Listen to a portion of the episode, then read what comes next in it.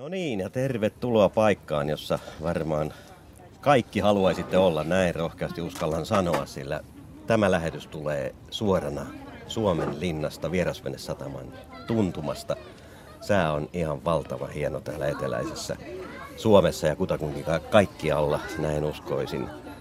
Aurinko paistaa ja siihen emme ehkä osa, osanneet varautua tähän aikaan illasta, että täällä alkaa tulla kuuma, kun auringossa kaikki olemme. Eli kesä saapui nopeammin kuin kukaan ehkä osasi kuitenkaan loppuviimein odottaa, vaikkakin vähän myöhässä. Ja tänään tässä veneilyillassa me paitsi täällä Suomen linnassa asiantuntijat, veneilijät keskustelemme aiheesta, otamme teidän kokemuksianne, tarinoitanne. Te hyvät kuuntelijat olette pääosassa myöskin tässä lähetyksessä ja myöskin sähköisesti voitte lähettää meille viestejä. Kertokaa meille omia tarinoita, omia vinkkejä, mitä haluaisitte omia neuvoja antaa vaikkapa veneen kunnostuksesta, veneilystä, venesatamista, hyviä veneilytapoja, kaik, vene, veneturvallisuutta, kaikesta tämän tapaisesta. Me tämän parituntisen aikana puhumme ja teidän kanssa jaamme näitä asioita. Ja se jakaminen onnistuu parhaiten sillä tavalla, että soitatte tänne lähetykseen. Te, jotka olette aikaisemminkin kuunnelleet näitä meidän puhelinkontaktilähetyksiä, tiedätte, että nyt seuraa pitkä litania. Tuo numero, johon te voitte soittaa, on 0203 17600. Siis 0203 17600. Puhelun hinta on lankapuhelimesta soitettuna 8,21 senttiä puhelu plus 2 senttiä minuutti. Ja matkapuhelimesta soitettuna hinta on 8,21 senttiä per puhelu plus 14,9 senttiä per minuutti. Ja tekstiviestilläkin voitte osallistua matkapuhelimen kautta tekstiviestinä. Tekstiviestitunnus on, ja nämä sitten isolla, RS-väli teemailta ja sen perään kysymyksesi. Ja tuon kysymyksen tai tarinan voit lähettää numeroon 16149. Tämä palvelu toimii seuraavilla palvelun tarjoajilla – Armas, DNA, Elisa, Columbus, Saunalahti, Sonera, Telefinland, Zero Forti ja Ålands mobiiltelefon. Hinta on 40 senttiä per viesti. Sähköpostiosoitteemme on vanha tuttu radio.suomi.yle.fi ja Twitterilläkin voitte osallistua tuolloin sen kun lähetätte viestinne osoitteeseen äm, Risuaita Radio Suomi. Minun nimeni on Riikka Rahi ja minulla ei ole veneilystä juuri muuta kokemusta kuin se, että kannilla auringonotto on erittäin suloista silloin, kun ympärillä häärii osaavia käsiä ja jalkoja ja päitä. Ja purjeveneessä nukkuu aivan mainiosti ja ihanasti kuin lapsi lullassaan. Ja kovassa sivutuulessa kivikkorannan ohitse soutaminen on aika raskasta puuhaa. Minä en siis todellakaan muuta kuin suhtaudun tähän purjehtimiseen ja veneilyyn yleensäkin avoimin mielin tämän lähetyksen aikana ja niin tulevaisuudessakin, mutta onneksi meillä on toinen toimittaja, joka tietää veneilystä aika paljon, eri, eli Ari Meriläinen, jonka nimikin jo viittaa siihen, että merellä on oltu paljon. Pitää paikkansa, nimittäin juuri laskeskelin tuossa, että jos 30 vuotta on paljon, 30-vuotinen sota oli aika pitkä, 30-vuotinen veneily, niin kyllähän se jonkinlainen ura alkaa olla takana, eli purjeveneellä. Mutta nyt olen vähän vieraalla maaperällä, nimittäin purjehduksen osalta olen kutakuinkin turkulainen ja Turun saaristolainen, mutta nyt tosiaan Suomenlinnan rantamaisemissa ollaan ja toki täälläkin on tullut piipahdettua. Ja näistä maisemista tuolta Salmen toiselta puolelta tähän pöytään on tullut meille vieraaksi Tarja Tervo, purjehtija ja purjehduksen opettaja. Tervetuloa Tarja mukaan lähetykseen. Kiitos, kiitos ja iltaa minunkin puolestani. Ja mikä tällä hetkellä on se oma aktiivisin niin kuin tällainen henkilökohtainen veneilysuhde? Mitä, mitä tapahtuu silloin, kun oikein saat sitä tehdä, mitä vene, veneellä haluat?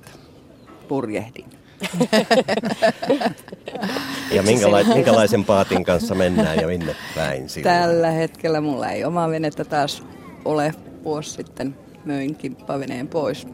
Ja. Mutta tuo paikallinen pursiseura, eli Suomellinen pursiseura työllistää kyllä aika reippaasti purjehduksen osalta. Meillä on pieni seurakoulu, se opetetaan purjehtijoita ja lisäksi meidän vuosittainen tapahtuma Viaporin tuoppi, Pohjoismaiden suurin puuvenetapahtuma, työllistää ihan tammikuusta elokuulle saakka. Ja milloin hyppäät veneeseen opettamaan muita seuraavan kerran? Milloin lähtee opetustoiminta liikkeelle? Öö, ensimmäiset meripäivät on nyt tulevana viikonloppuna. Teoriat on jo hoidettu pari viikkoa sitten. Kävin tuossa välillä aloittamassa itse purjehduskauden. Purjehdin Kööpenhaminasta uuteen kaupunkiin ja verryttelin taas viime kauden jälkeen. No niin, se oli semmoinen kevyt pikkuveryyttely. 540 mailia. No niin, muutama maili tuli mentyä. Mennäänpä toiselle puolen pöytää. Laitetaan Pertti Koiranen, sama suunta, sama seura tuolta Suomenlahden pulssiseuran suunnalta. Ja Suomen linnan. Suomen linnan. Mm. Joo, nä, mä sanoin, että mä oon vieraalla vesillä. Mua pitää auttaa näissä. no mä autan sua. Sen sijaan pitää se sanoa, että Riikkahan on tietysti Suomen linnan vakiasukkeja, joten se paikallistuntemus löytyy sitten taas sieltä päin. Aivan. Pertti Koiranen ja katsastuspäällikkö, eikö niin? Joo, minä olen Suomen purseuran katsastuspäällikkö. Olen ollut jonkin aikaa, ehkä sanotaan 7, 8, 9 vuotta, en tarkkaa aikaa muista. Hyvin koulutettu edellisen, edellisen katsastuspäällikön kautta ja tämä on mielenkiintoinen tehtävä. Todellakin haastava ja, ja, ja erittäin, erittäin, erittäin määrätty tavalla henkisestikin jopa vaativa, jotta, jotta pystyy niin opiskelemaan ja koko ajan eteenpäin ja opettamaan ja keskustelemaan veneilijöiden kanssa sopuisasti. Hmm.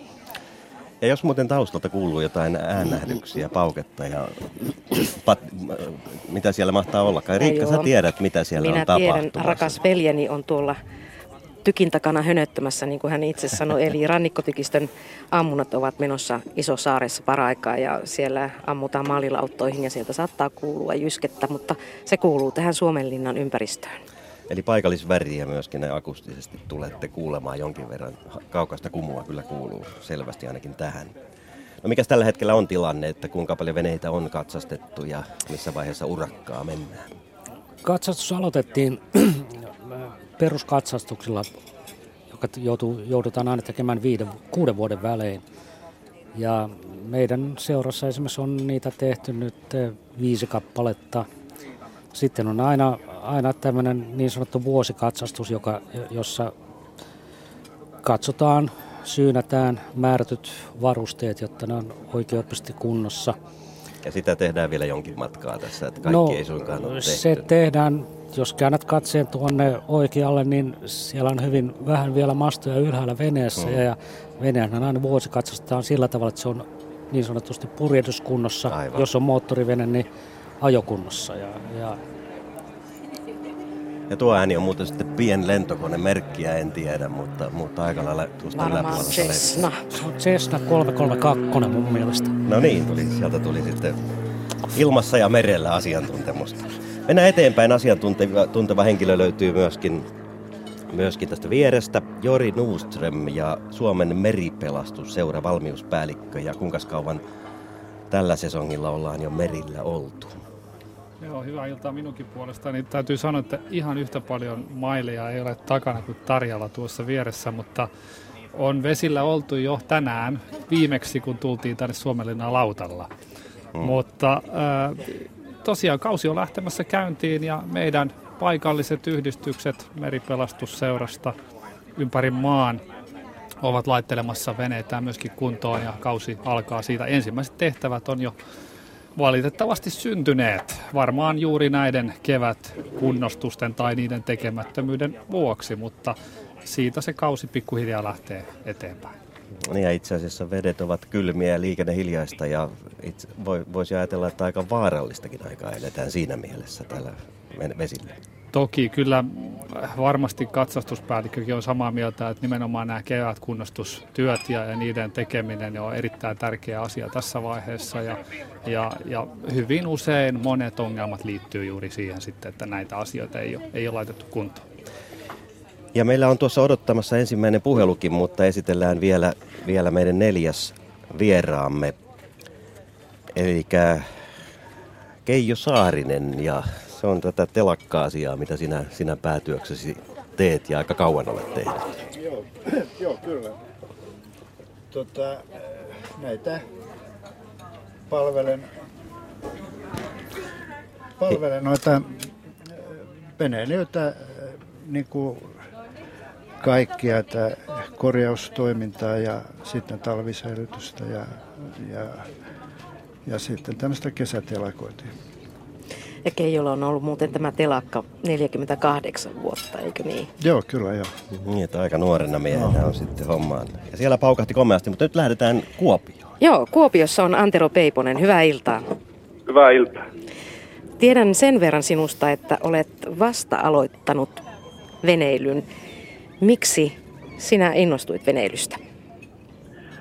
No oikeastaan sen takia, että tässä on parikymmenvuotinen historia moottoripyöräilyn parissa ja tällä Kallaveden äärellä kun asutaan, itse asiassa on, asunto on Kallaveden rannalla ja kesämökki on saman vesistön äärellä.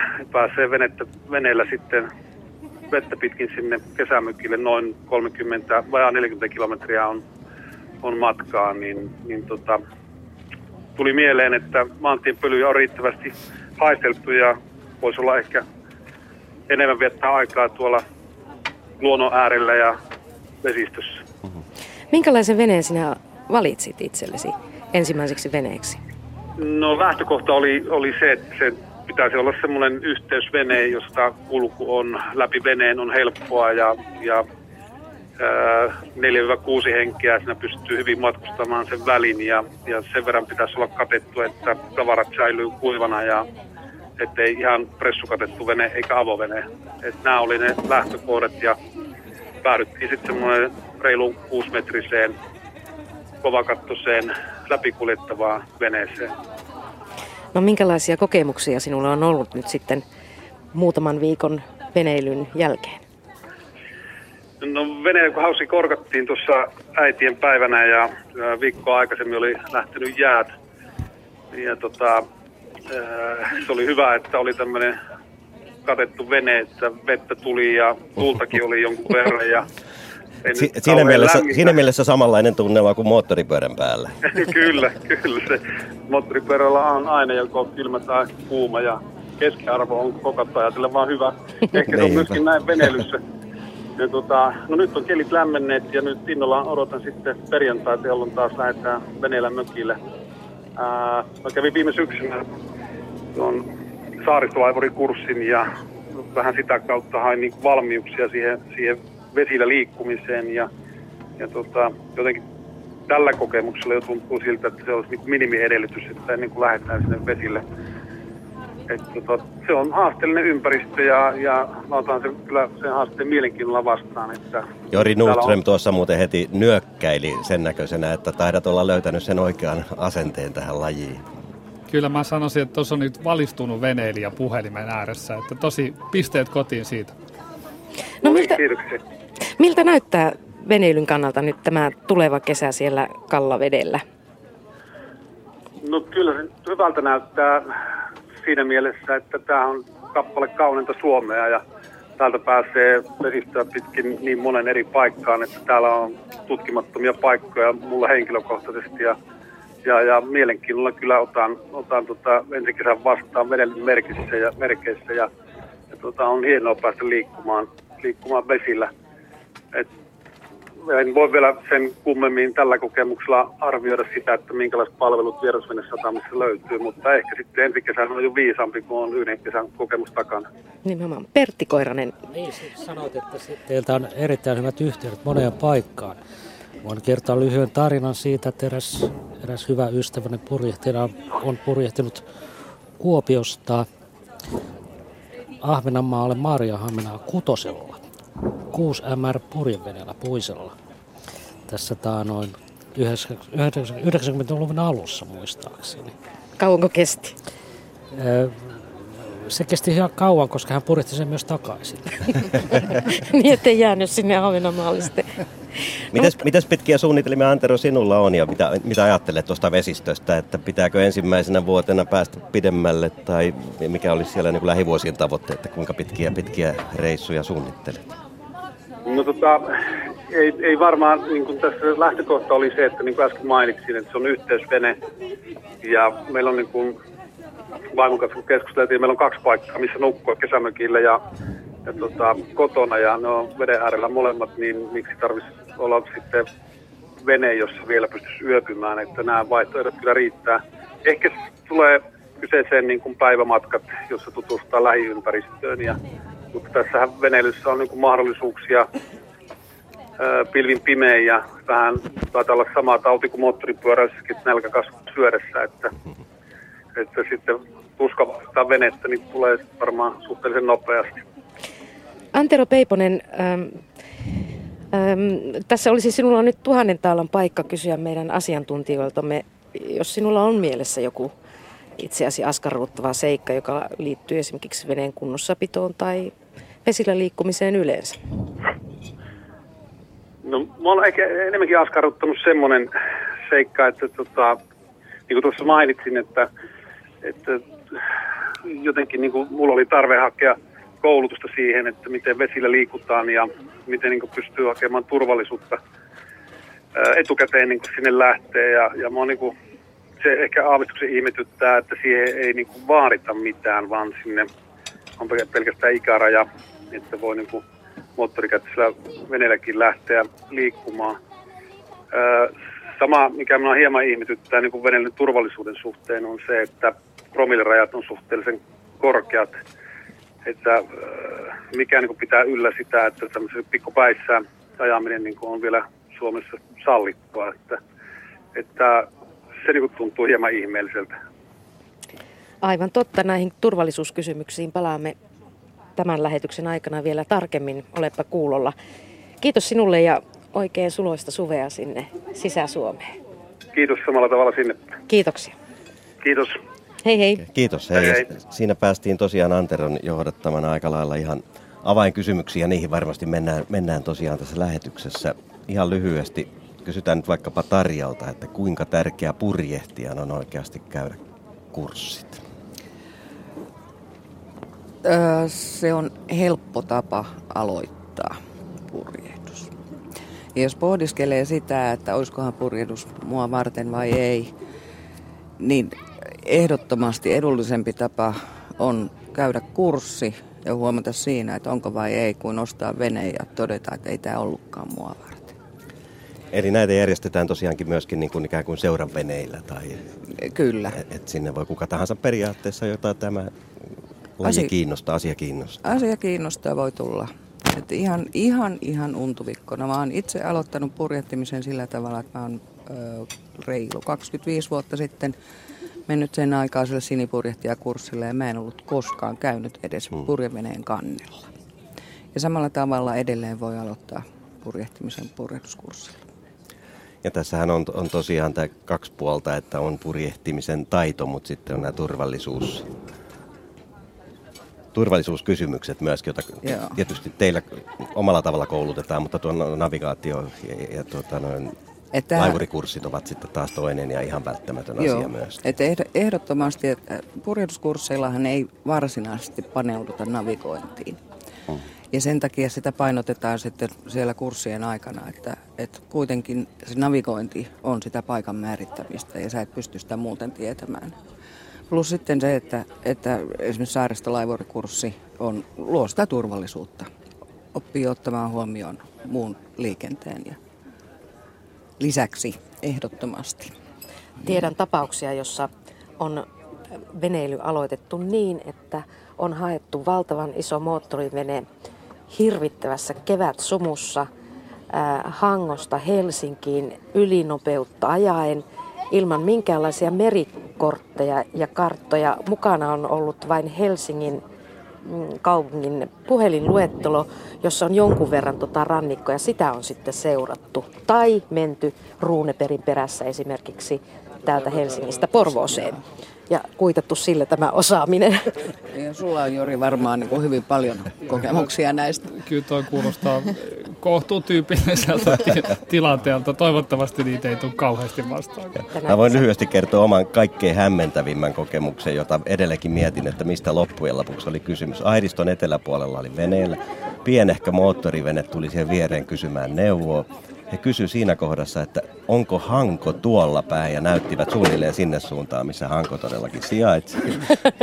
Ehdin vastaamaan, että kyllä, ja saman tien Juh, vene häipyi horisonttiin. Ja hän tosissaan, että oliko tästä oikeasti kysymys. Näillä tiedoilla mentiin Hankoon ja kuinkahan siinä kävi. Mm. Perällä oli, Pertti Koirasella oli äsken tähän, tähän tuota, äh, veneilyn aloittamisen Mä puuttuisin tähän äskeisen kysyjän, kysyjän tota, niin yhteen pieneen lauseeseen, että pitääkö veneellä olla, tai veneessä, veneilyssä niin kuin vastaava kuin, tai joku kuin autolla, tai ajokortti. Niin. Ja, ja sehän on ihan selkeä asia sillä tavalla, että siis vesialueet ovat täysin vapaata, vapaata paikkaa niin oleskella aivan kuka haluaa. Tietysti siellä, siellä säätelee tota, ne määrätyt vesiliikennelaki, joka, joka sanelee niin selkeästi toiminnat ja, ja väistämiset ja tällaiset asiat ihan selkeästi, jotka, joita sitten jopa raastuvassakin ratkaistaan, mutta, mutta kyllä mä näkisin sen asian sillä tavalla, että tämmöiseen niin sanottuun, niin sanottuun ajokorttiin, ajovenekorttiin, niin lähteminen ja ajattelu sen pohjalta, niin kyllä se vaikuttaa niin kuin vähän niin kuin, se osoittaa jollain tapaa jo ihmisten niin kuin ajattelua veneilystä, koska se on niin vapaata, niin siinä pitää itseltään vaatia hirveän paljon. Mm. Ja jos sitten pitää mennä jonkun, jonkun koulutuksen ja no tietysti tämä saaristolaivasto ja rannikkolaivakurssit ovat erittäin hyviä, koska siellä opetetaan nämä kaikki säädökset ja kaikki. Mutta jos pitää sitten erikseen perustaa jotain vastaavaa kuin ajokoulu, niin veneilyajokoulu ja sitten pitää sieltä ajaa vene, veneajokortti. Se tuntuu niin aika typerältä todella. todella. Että kyllä me suomalaiset ollaan kuitenkin sen verran fiksuja, että että että kyllä meidän pitää ymmärtää tämä asia. Että hirveän vähän on kuitenkin veneilijöitä, jotka niin ei ehkä käsitä sitä, mutta muutaman töpeksimisen jälkeen niin hekin oppivat tavoille, jos näin nätisti voisi sanoa. Eli ennen kaikkea asennekasvatusta kannattaa saada. Nimenomaan asennekasvatusta. Se on ollut, ollut muun muassa sanotaan tämmöisessä veneily, veneily tota, niin katsastuksessa. Mä olin, on ollut tota, niin muutamassa seminaarissa tässä keväällä, jossa, jossa niin haetaan nimenomaan tota, niin positiivista ajattelua ja, ja nimenomaan, että veneilijöille yritetään hakea sitä, sitä, sitä iloa, iloa siitä, mutta myös sitä ajattelua, mikä on turvallista, millä tavalla veneily on turvallista. Hyvä. Voitaisiko puhua seuraavaksi vaikka vähän mm, siitä, että millä tavalla veneitä kunnostetaan ja miten niitä on kunnostettu aikoinaan? Mennään veneen telakkatoimintaan ja tuota, Keijo Saarinen, tosiaan jos 48 vuotta olet katsellut täältä Suomenlinnan telakan maisemista sitä, mitä on tapahtunut. Miten sitä lyhyesti voisi kuvata, jos muistelet niitä, niitä 40, runsaan 40 vuoden takaisia telakkamuistoja? Mitä silloin puuhattiin ja mitä, mitä tänään? Missä se suurin ero näkyy? Mä sanoisin, että ei mitään suurempaa eroa ole tullut. Tota, tänä päivänä niin täytyy sanoa, että tämä Suomen Supsi, tämä Pursiseura, niin sehän tota, innostaa näitä puuvene, näitä vanhoja viitosia, kuutosia, kansanveneitä, niin tota, niitä, on, niitä on paljon niin kuin Suomalainen pursiseurassa. Eli tämä on varmasti hieman poikkeava Joo. alue siinä mielessä. Mutta nyt, että tänä päivänä on tullut näitä lasikuituveneitä sitten, että silloin silloin tota 50 vuotta sitten niin ei ollut lasikuituveneet, kun mä tulin tänne. Että joku pieni moottorivene, mutta nyt tänä päivänä niitä on sitten. Ja hyviä kysymyksiä huippuasiantuntijoille niin vene, veneen laittamisesta, kevätkunnostuksesta ynnä muista peruskorjauksista. Voitte myöskin soittaa tänne lähetyksemme, esittää kysymyksiä, kertoa omia tarinoita, omia kommentteja – Suoraan lähetykseen puhelinnumero on siis 0203 17600, siis 0203 17600. Ja tosiaan tuolta Radio Suomen nettisivuilta löytyy myöskin näitä muita tekstiviesti- ja, ja sähköpostiosoitteita ja jopa Twitteri tällä hetkellä, Twitter-tiedot, jolla voitte lähettää, lähettää meille kysymyksiä, kommentteja, kertomuksia. Mutta jatketaan tuosta telakkatoiminnasta. Mikäs tällä hetkellä tosiaan on tilanne että telakkatyössä ja milloin alkaa hiljenemään? Nyt taitaa olla vielä sitä kiihkeätä vaihetta. No, nyt, on, nyt on se kaikista kiireen aika, että nythän oli huono kevät, oli kylmä, sateinen. Nyt on ollut pari kaunista aurinkosta päivää ja mullakin on suurimmaksi, suurimmaksi osaksi veneto ulkona. Niin tota, nyt niitä maalataan pohjia ja kiillotellaan ja pannaan veteen sitten. Lähdetään muuten tuosta pohjamaalista. Mikäs tällä hetkellä on nyt sitten semmoisia niin parhaita vinkkejä siihen ja vieläkö sitä kiukutellaan, että kun ei kunnon myrkkyjä enää saa pohjiin laittaa? Nee. Se on ainoa, että, että sitten jotain laivavärejä käyttää, että ostaa jonkun isomman erän, niin, niin tota, silloin saa, saa tota, näitä laivamaaleja käytettyä pohjassa. Mutta kyllä tänä päivänä on hyviä, hyviä myrkkyjä. Että. Hyviä myrkkyjä, mutta ei niin myrkkyjä. Että, ei, että sitten taas tätä ympäristöpuolta, jos sitäkin Joo. tuodaan kuvioon mukaan. Joo. Telakka ei kuitenkaan mikään lastenleikkipaikka ei. ole, että siellä on, siellä on varmaan aika lailla kuitenkin niin pitää pitää huoli siitä, että, että kaikenlaisia Joo, mä muistan 60 vuotta sitten, kun mä olin isän kanssa aina tuolla pitkin rantoja korjaamassa veneitä, niin niin tota, Faija pani aina sinne pojan alle tekee raapimaan niin sitten näitä myrkkymaalia ja teräsarjalla ja ei mm. ollut koneita siihen aikaan. Niin. Se jäi vähän niin kuin jo, veriin sitten. Joo, niin viikon, viikon maistui sitä kunnon myrkky oli niin kuin suussa. no. Ei varmaan ollut hengityssuojaa. Ei, ei. ei. Sama vika isän kanssa kyllä tuli skrapattua pohjaa joskus teini-ikäisenä. Kyllä miettii jälkikäteen, että olikohan se nyt fiksu. Joo. Eli otetaanpa tästä nyt vähän kiinni niille, jotka, jotka siellä tällä hetkellä ehkä, ehkä siitä pienestä matkaradiosta kuuntelevat veneen pohjaa skrapatessaan tätä lähetystä täältä Suomen linnasta, niin miten tuohon, tuohon veneen pohjan putsaukseen, vanhojen myrkkymaalien, pohjamaalien putsaukseen pitäisi oikeasti suhtautua? No mä olisin sitä mieltä, että nyt on tänä päivänä on tämmöisiä liuottimia, tämmöisiä maalinpoistoaineita ja ja tota, ne on pirun hyviä, että se ei pehmitä gelgoottia, että, että, tota, että niitä käyttää, niin ei, pö, ei pölyä sitten ja ja tietysti pressu sinne veneen alle, mm. että se ei mene sinne maaperään. Joo. Voitko kertoa yhden pienen tarinan tästä maalinpuistosta? Ole hyvä. Saarisekeijuhan on, on aikoinaan, olen ollut nuorena teinenä töissä hänellä ja opettanut mulle aika paljon tota, niin veneiden kunnostuksesta ja maalaamisesta, mutta kerran, kerran poistimme kelkouttia tota, niin maalinpoistoaineella ja, ja kuinka ollakaan, niin suoraan silmääni putosi tätä, tätä maalinpoistoainetta ja en nähnyt mitään muuta mahdollisuutta kuin saman tien sukelsin veteen. Silmät auki. Sukeltelin, sukeltelin, sukeltelin ja sukeltelin vieläkin näen ihan loistavasti. Sehän on se ainut oikea tapa. Niin. Aivan, niin. aivan. Runsaassa vedessä, ja me, me, näin voi merestä sanoa, että melko runsaassa vedessä huudeltiin kyllä, näitä kyllä. silmiä. Runsaassa vedessä hyvinkin. Minä tartun tässä vaiheessa puheeseen. Mä otan täältä, täytyy nyt sanoa, että kun Suomenlinnassa asun, niin voi sanoa, että ystävättäreni Kirsi Kuneliuksen, joka on näitä ihmisiä, joka on nyt aika vastikään höyrättänyt veneilymaailmaan. Vai ei, kun siihen liittyy se tarina, joka on aika pitkä, pitkältä ajalta sinulla oli tämä haave. Viime syksynä ostit sitten purjeveneen, mutta mitä kaikkea siihen liittyy? Siihen liittyy sellainen haave, että vedestä aina tykkää.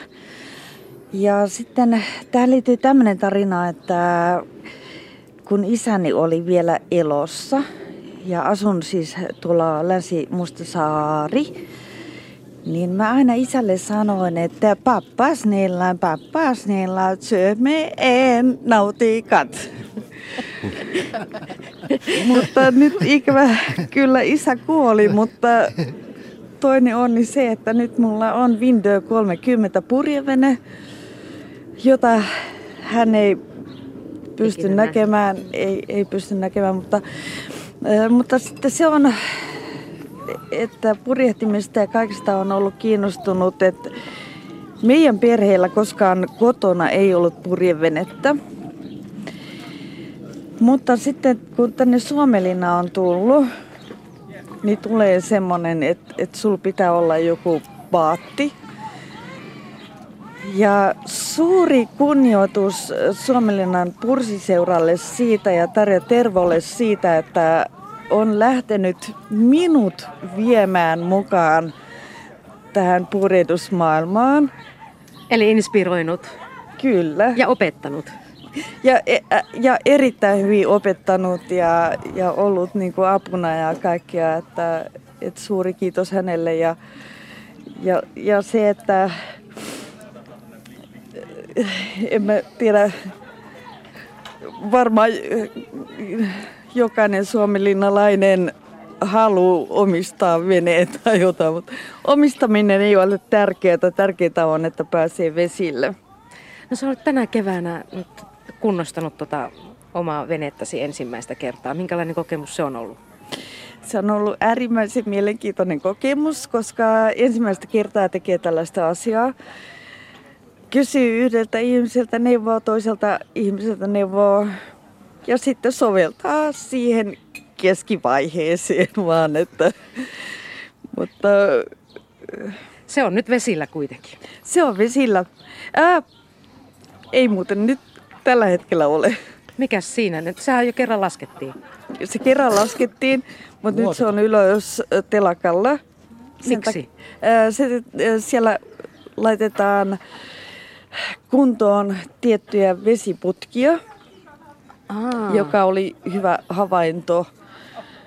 Oliko se yllätys, että sieltä löytyi Se oli minulle, vikoja? joo, se oli minulle täysin yllätys. Että... Onko ollut muuten hirveän kallista aloittaa purjehtiminen harrastuksena? Onko sulla mennyt kaikki rahat jo? Hän katsoo vaan ja räpsyttää silmiä. Taitaa olla vähän kuin moottoripyöräilyssä. mä, mä sanon näin, että niin kuin äsken palasin mm. asiaan, niin mä sanon, että sori, että isä kuoli. Mm. Mutta hän kulkee sun mukana siellä Kyllä. Nyt. Ja, ja kesällä, kesällä menen viemään aperiittaryypyt isälle, isälle mereen tuonne Kuninkaansaaren ja, ja tota, Vallisaaren väliin, että toivoisin, että hän olisi niinku mukana katsomassa. Näkemässä. Isä on kasvattanut minut niinku snikkari kädentaitoja. Mm. Joo, kaikkea mm. tällaista, niin toivoisin, että hän olisi ollut mukana, mutta ei ole, mutta, Henki mutta Vindö 30 on nyt ja, ja tämän... rohkeuttavaa kaikille ihan oikeasti. Ensi kesä menee niin kuin ihan totaalisesti opettelussa, opettelussa mm. ja kaikki kysyy minulta, että mihin lähdet ja mihin menet. Minun mielestä pitää ensin opetella venen käyttäytyminen ja kaikki ja sitten vasta pitempiä Sitten reissu. vasta tehdään. No, minä ilmoittaudun talkooporukkaan tässä, niin kuin olen aikaisemminkin tehnyt. Olisitte nähneet tämän ihmisen Kirsi Kuneliuksen, joka suorastaan liikuttui tästä veneen omistamisen onnesta ja siitä, mitä kaikkea siihen voi liittyä. Kiitos Kirsi. Näin onnellisia kokemuksia, vähän haikeitakin muistoja yhteisistä meren ääressä vietetystä, meren, merellä vietetystä hetkistä oman isän kanssa. Kirsi Kunelius on siis uusi veneilijä, vaikka elämänkokemusta on jo paljon, eli hän ei ole enää nuori. Mitenkäs Tarja Tervo, kun olet purjehduksen opettaja, kuinka paljon naisia, kuinka paljon sanotaan nyt keski-ikäisiä, iäkkäämpiä aloittajia on vai, vai onko tämä edelleenkin nuorten miesten, intomielisten miesten harrastus? Kursseilla on suurimmaksi osaksi naisia. Mm-hmm. Sehän noin yleisestikin on. Eli se johtuu tietenkin siitä, että miehet hän jo osaavat. Miehet hän jo osaavat. tai, tai, tai he va, vaan nostavat veneen ja lähtevät. No niin, Ei siinä mitään oppeja tarvita. Niin. Mm. Ja ikäharukka on kyllä, mitä mä sanoisin, 25 ylöspäin. Ja ylärajaa ei ihan Ylärajaa ei ole, että siellä varmaan vanhimmat oppilaat on olleet reilusti yli 60. Ja Kirsestä vielä täytyy sanoa, että, että on ollut ilo katsella sitä, sitä intoa ja vimmaa, jolla hän on lähtenyt tuohon purjehduksen maailmaan. Hän oli kaksi vuotta sitten mulla purjehtia oppilaina. Ja koko aika hankkinut lisää koulutusta. Hän on käynyt viime talven aikana saaristo- ja rannikkolaivorikurssi. Hän on käynyt veneen sähköistyskurssia, hän on käynyt meridieselkurssia, hän on kaikenlaista oppia mm. koittanut hankkia. Ja Jori Ruutta. Joo, si- siinä on kyllä huomaa, että oli asenne taas kohdallaan ja, ja tämä on jotenkin niin hienoa, kun ollaan täällä Suomen linnassa, voidaan sanoa tietynäköisessä kulttuurin kehdossa ja, ja siitä mulle tuli niin kuin aasinsilta heti miettimään tähän, tähän merenkulun kulttuuriin ja veneilyn kulttuuriin, mitä Suomenlinna edustaa niin kuin parhaimmillaan ja, ja sehän on sitä turvallisuutta, että nimenomaan se tiedot, taidot, olosuhteet huomioiden, koulutus, tekniikka ja välineet kunnossa, niin se on sitä oikeaa toimintakulttuuria, mitä mä haluaisin nähdä kaikilla, kaikilla veneilijöillä ja kaikilla vesillä liikkujilla tuolla noin. Että täällä, täällä tuntuu, että sitä on täällä Suomenlinnassa kyllä, että tosi hieno homma. Eli jos kärjistään sanoisi tuohon, että, että tärkeintä ei ole siis se, että isolla veneellä ja nopeasti ja kauas, vaan veneily, veneharrastaminen, se on paljon muutakin. Mutta... Se on maltti on valtia, mä sanoisin tässä kohtaa. Täällä on meille sähköpostissa tullut tällainen kysymys, että mikä Trafille on riittävä kokemus vuokraveneen kuljettamiseen, jos hakee vuokraveneen kuljettajan kirjaa? Ja riittääkö saaristo- ja rannikkolaivuri sekä avomerilaivorikurssit teoriatiedoksi vai onko heillä vielä erikseen oma koe?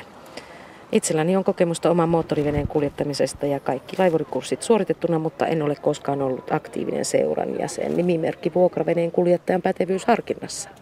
Kuka osaisi vastata? Ainakin, ainakin purjehduspuolella on, on ja olettaisin, että se menee tuonne moottorivenepuolelle samalla tavalla – et, et näiden, näiden ö, ö, navigointitutkintojen lisäksi, sinnehän ei tarvita avomeritutkintoa. Riittää saaristo ja rannikko. Ja sitten EA1, eli ensiapukurssi 1, päällikkötutkinto. Aika paljon. Ja sen jälkeen Trafin oma tentti. Eli Trafi, jota kaikki ei varmasti kuulija Joka tunne. siis on entinen ö, merenkulkulaitos. Mm. Liikenteen turvallisuusvirasto. Se on Joo. ihan tosiaan totta. Purjehduspuolella on, sä sanoit, tämä päällikkötutkinto. Mä luulen, että Joo. se on sama asia kuin moottorivenepuolella voi olla Commodorin todistus siitä, että osaat ja hallitset sen veneen tai, tai sinne päin. Joo, siis nä, näistähän on pyritty luopumaan näistä Commodorin mm, Kyllä, todistuksesta, koska, ei... koska se Commodori on harvoin mm. oikeasti mukana siellä. Mm, ja se kyllä. ei näe sitä. Se näkee, näkee sen veneilijän purjehtijan tulevan laiturin tai lähtevän laiturista. Mm ja sen takia on pyritty, pyritty tähdentämään näitä päällikkötutkintoja. Kyllä, se on ihan hyvä. Ja, mutta tosiaan niin eh, Trafi, eli liikenteen turvallisuusvirasto, niin niillä on varmaan tentti, ainakin merenkukulaitoksen aikaan oli oma on. tentti. Oma tentti, jonne pitää varata itse omatoimisesti aika, hmm. ja se painottuu merilakiin. Se tentti. Eli nyt, nyt puhuttiin ammattimaisesta ja puhutaan ammattimaisesta koulutuksesta. Vielä, että sanotaan näin, että, että jos minä haluan vuokrata, vuokrata veneen, puriveneen tai moottoriveneen, niin siis pitääkö mulla olla nämä kaikki, kaikki tota, niin, todistukset? Jos, Vai... sinä, jos sinä vuokraat veneen joltain, niin. niin ei sinulla tarvitse olla. Mutta oletetaan, että mä olisin tota, Mutta... niin ihan, ihan tota, niin vasta-aloittelija. No silloin se on sen, sen veneen vuokraajasta kiinni, millä, millä ehdolla hän antaa sulle veneen. No, no mutta, mä... mutta siis tämä on niin nimenomaan toisinpäin sillä tavalla, että esimerkiksi sä, sulla on vene ja, ja tuota, sä otat vaikka jonkun työporukan tykypäivää viettämään sun veneeseen.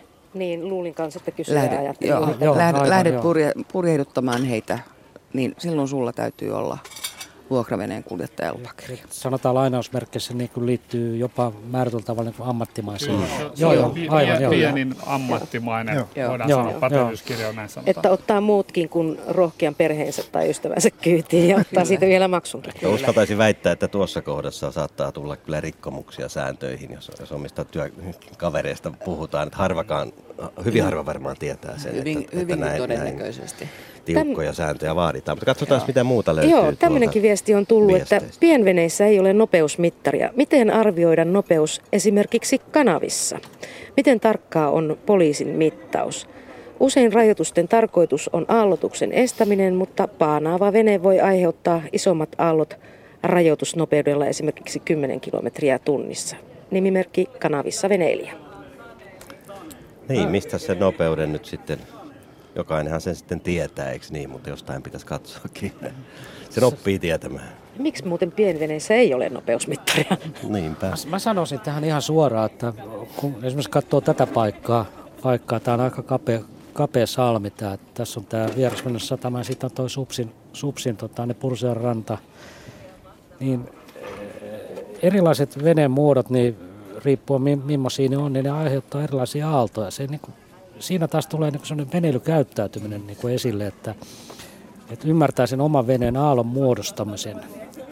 Että jotkut veneet kyntää pahasti ja jos se on vaikka lastattu paljon ihmisillä, niin se kyntää ja se aiheuttaa niin kuin iso, ison aallon tota, niin hyvin pienelläkin nopeuksilla. Ja, ja tota, niin, sitten tietysti on määrätyt nopeusrajoitukset, jotka, jotka on ihan selkeästi olemassa ihan viran, viranomaismääräyksilläkin. Ja ihan turvallisuustekijöinä, mutta tota, niin kyllä, se, kyllä se mun mielestä tämmöiset asiat menee ihan, ihan sen oman veneilijän tai veneen omistajan kipparin, kipparin niin näkemyksiin, että katso milloin aiheutat aaltoa ja mitä siellä rannalla näkyy, että jos siellä on jotain semmoista, niin älä tee isoja aaltoja. Mm.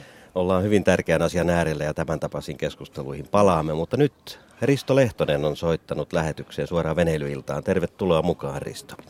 Joo, kiitos. Ja minkälainen asia mie- mielessäsi no, pyörii? Tota, joo, mä kysyisin neuvoa, neuvoa semmoisesta, kun mä tykkään kovasti veneilystä. Veneilinkin tuossa muutama vuosi, sata, tarkoittaa vuosikymmen sitten, ennen kuin oli vielä onnellinen poikamies. Niin tota, sitten kun mentiin naimisiin, niin se mun veneeni vaihdettiin ompelukoneeseen. Nyt olet onnellinen aviomies. No, no joo, kyllä tämä hyvin on. Mutta ei puhuta nyt siitä, eikö niin, että nyt puhuttiin ei. veneilystä? Mä nyt vaan aloitin. Niin, kato, olisiko tämmöinen, kun mua on mietitty, kun mä en tuosta veneilystä niin hirveästi tiedä, kun sitä aikaa on kulunut, niin tämmöinen viskari venetyyppi, onko se jonkun tietyn veneen nimi vai onko se, onko se joku tietty venetyyppi? Siis tämmöinen, mä tarkoitan takahyttivenettä, missä olisi tämä e-, etuosa ihan tämmöinen pelkistetty, missä olisi etuosa auki tämä. Ja sitten sä saisit seurata sieltä tajutasta sitä. Mulla olisi niin kuin kahdesta vuodesta kahdeksaan vuoteen noita lastenlapsia niin voisi paimentaa siinä samalla, kun olisi aina näkyvissä. Ja eikö niissä ole yleensä aika korkea se laitakin? Tässä kohtaa voisi kysymyksen nyt esittää vaikkapa Keijo Saariselle, joka tästä porukasta eniten ehkä näyttää sellaiselta kaverilta, joka voisi fiskarin kyydissä istua jonkinlainen sydvest päässä ja katsella horisonttiin. No mulla on itellä, itellä ja fiskari, millä mä joka päivä ajan tuossa no niin. työmatkat. Katos, tämä osuu aika hyvin. Joo. Sä varmaan halusit niin sitä venetyyppiä, niin niin, no se, se, on, se on niin kuin kananmuna, että, tuota, että se on molemmista päistä suippu se. Ja se on niin, kuin niin sanottu takahyttivene. Niin, no siihen voi laittaa etuhytinkin, että ei se, ei se mikään, mutta se runko, runkomalli on semmoinen, että se on niin kuin pyöreä edestä ja takaa. Se on, onko se turvallinen? Se ei on, on turvallinen vene, että ei siinä. Joo. Ja sehän on puuvene. Eikö no, se olekin aina niitä puuvene? On, niitä on lasikuudusta. Onko? On, on, on. Joo, kyllä mä mieluummin siihen lasikuituun, kun tota, ei tahdo keritä vieläkään, vaikka kohta on ikää, ikää aika paljonkin. Siihen on hoitoa kovasti.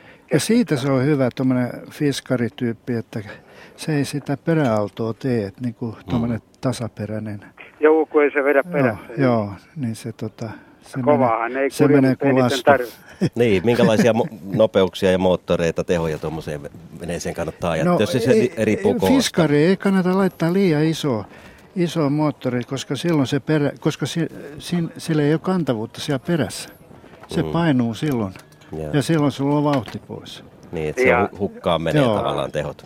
Ja kato, kyllä mä ostasin jo moottori kanssa, että eikö niissä ole ihan vakio moottorit siis tarkoitettu siihen veneeseen. On joo, kyllä tota, tämmöisen merkkiveneen kun ostaa, niin siinä on, siellä on viisaat ihmiset la- laskenut, että mikä on sopiva kone. Ja, Ja Eikö to- sillä me aika turvallisesti isolla vesilläkin? kyllä, kyllä.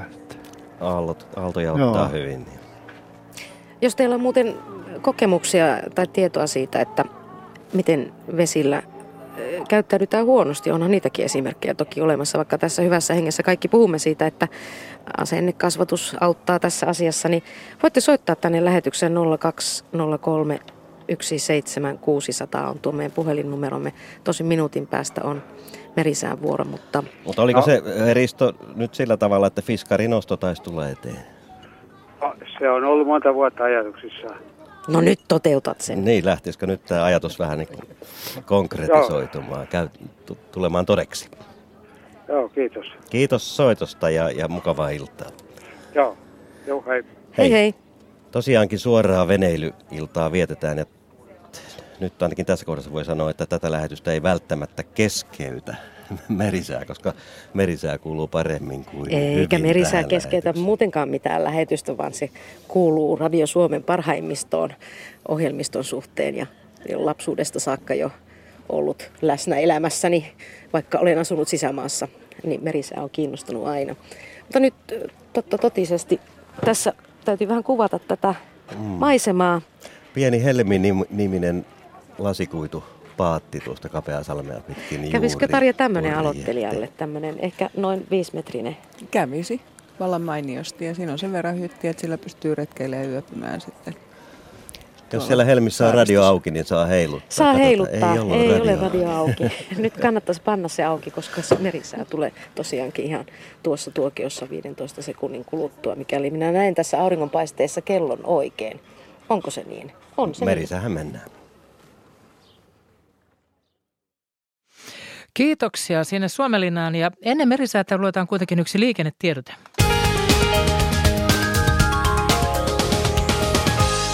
Tämä on ensitiedote liikenneonnettomuudesta onnettomuudesta tiellä 9 Kuopiossa. Välillä siis Kuopio-Joensuu tie ja Kuopiosta 13 kilometriä Joensuun suuntaan Kylmälahti Vartiala välisellä tieosuudella. Siellä siis tapahtunut liikenneonnettomuus, joka haittaa liikennettä.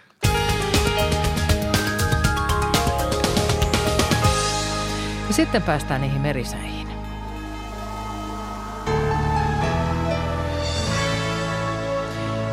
Säteilysmeren kulkijoille alkaa huomautuksella veneilijöille selkämeri pohjoistuulta 11 metriä sekunnissa. Korkea paine vahvistuu Pohjois-Suomeen. Odotettavissa huomisiltaan asti Suomenlahti itä- ja tai koillistuulta 4-8 metriä sekunnissa. Hyvä näkyvyys. Pohjois-Itämeri, Ahvanameri, Saaristomeri ja Merenkurkku.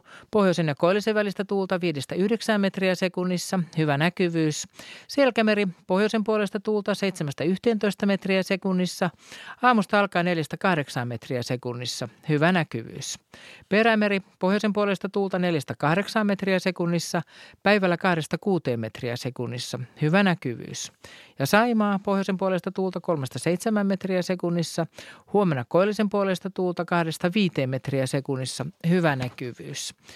Ja odotettavissa keskiviikkoillasta torstai-iltaan Suomenlahti suunnaltaan vaihtelevaa tuulta, iltapäivällä lännen puolelle kääntyvää tuulta alle 10 metriä sekunnissa. Pohjois-Itämeri, Ahvenameri, Saaristomeri ja Selkämeri suunnaltaan vaihtelevaa tuulta alle 10 metriä sekunnissa. Merenkurkku ja Perämeri yöllä suunnaltaan vaihtelevaa tuulta, päivällä lounaistuulta alle 10 metriä sekunnissa. Sitten säät rannikkoasemilla tänään kello 18.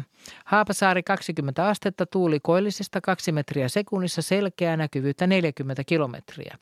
Kotka Rankki 19, Itäkoillinen 3. Orrengrund 18, Itä 5. Emäsalo 16, Itäkaakko 2. Kalbodagrund 17, itä 7. Eestiluoto itäkaakosta tuulee 3 metriä sekunnissa, muut tiedot puuttuvat. Harmaja 16, kaakko 2, näkyvyyttä 35. Mäkiluoto 15, itä 6. Bokashare 15, itä 4, selkeää 40.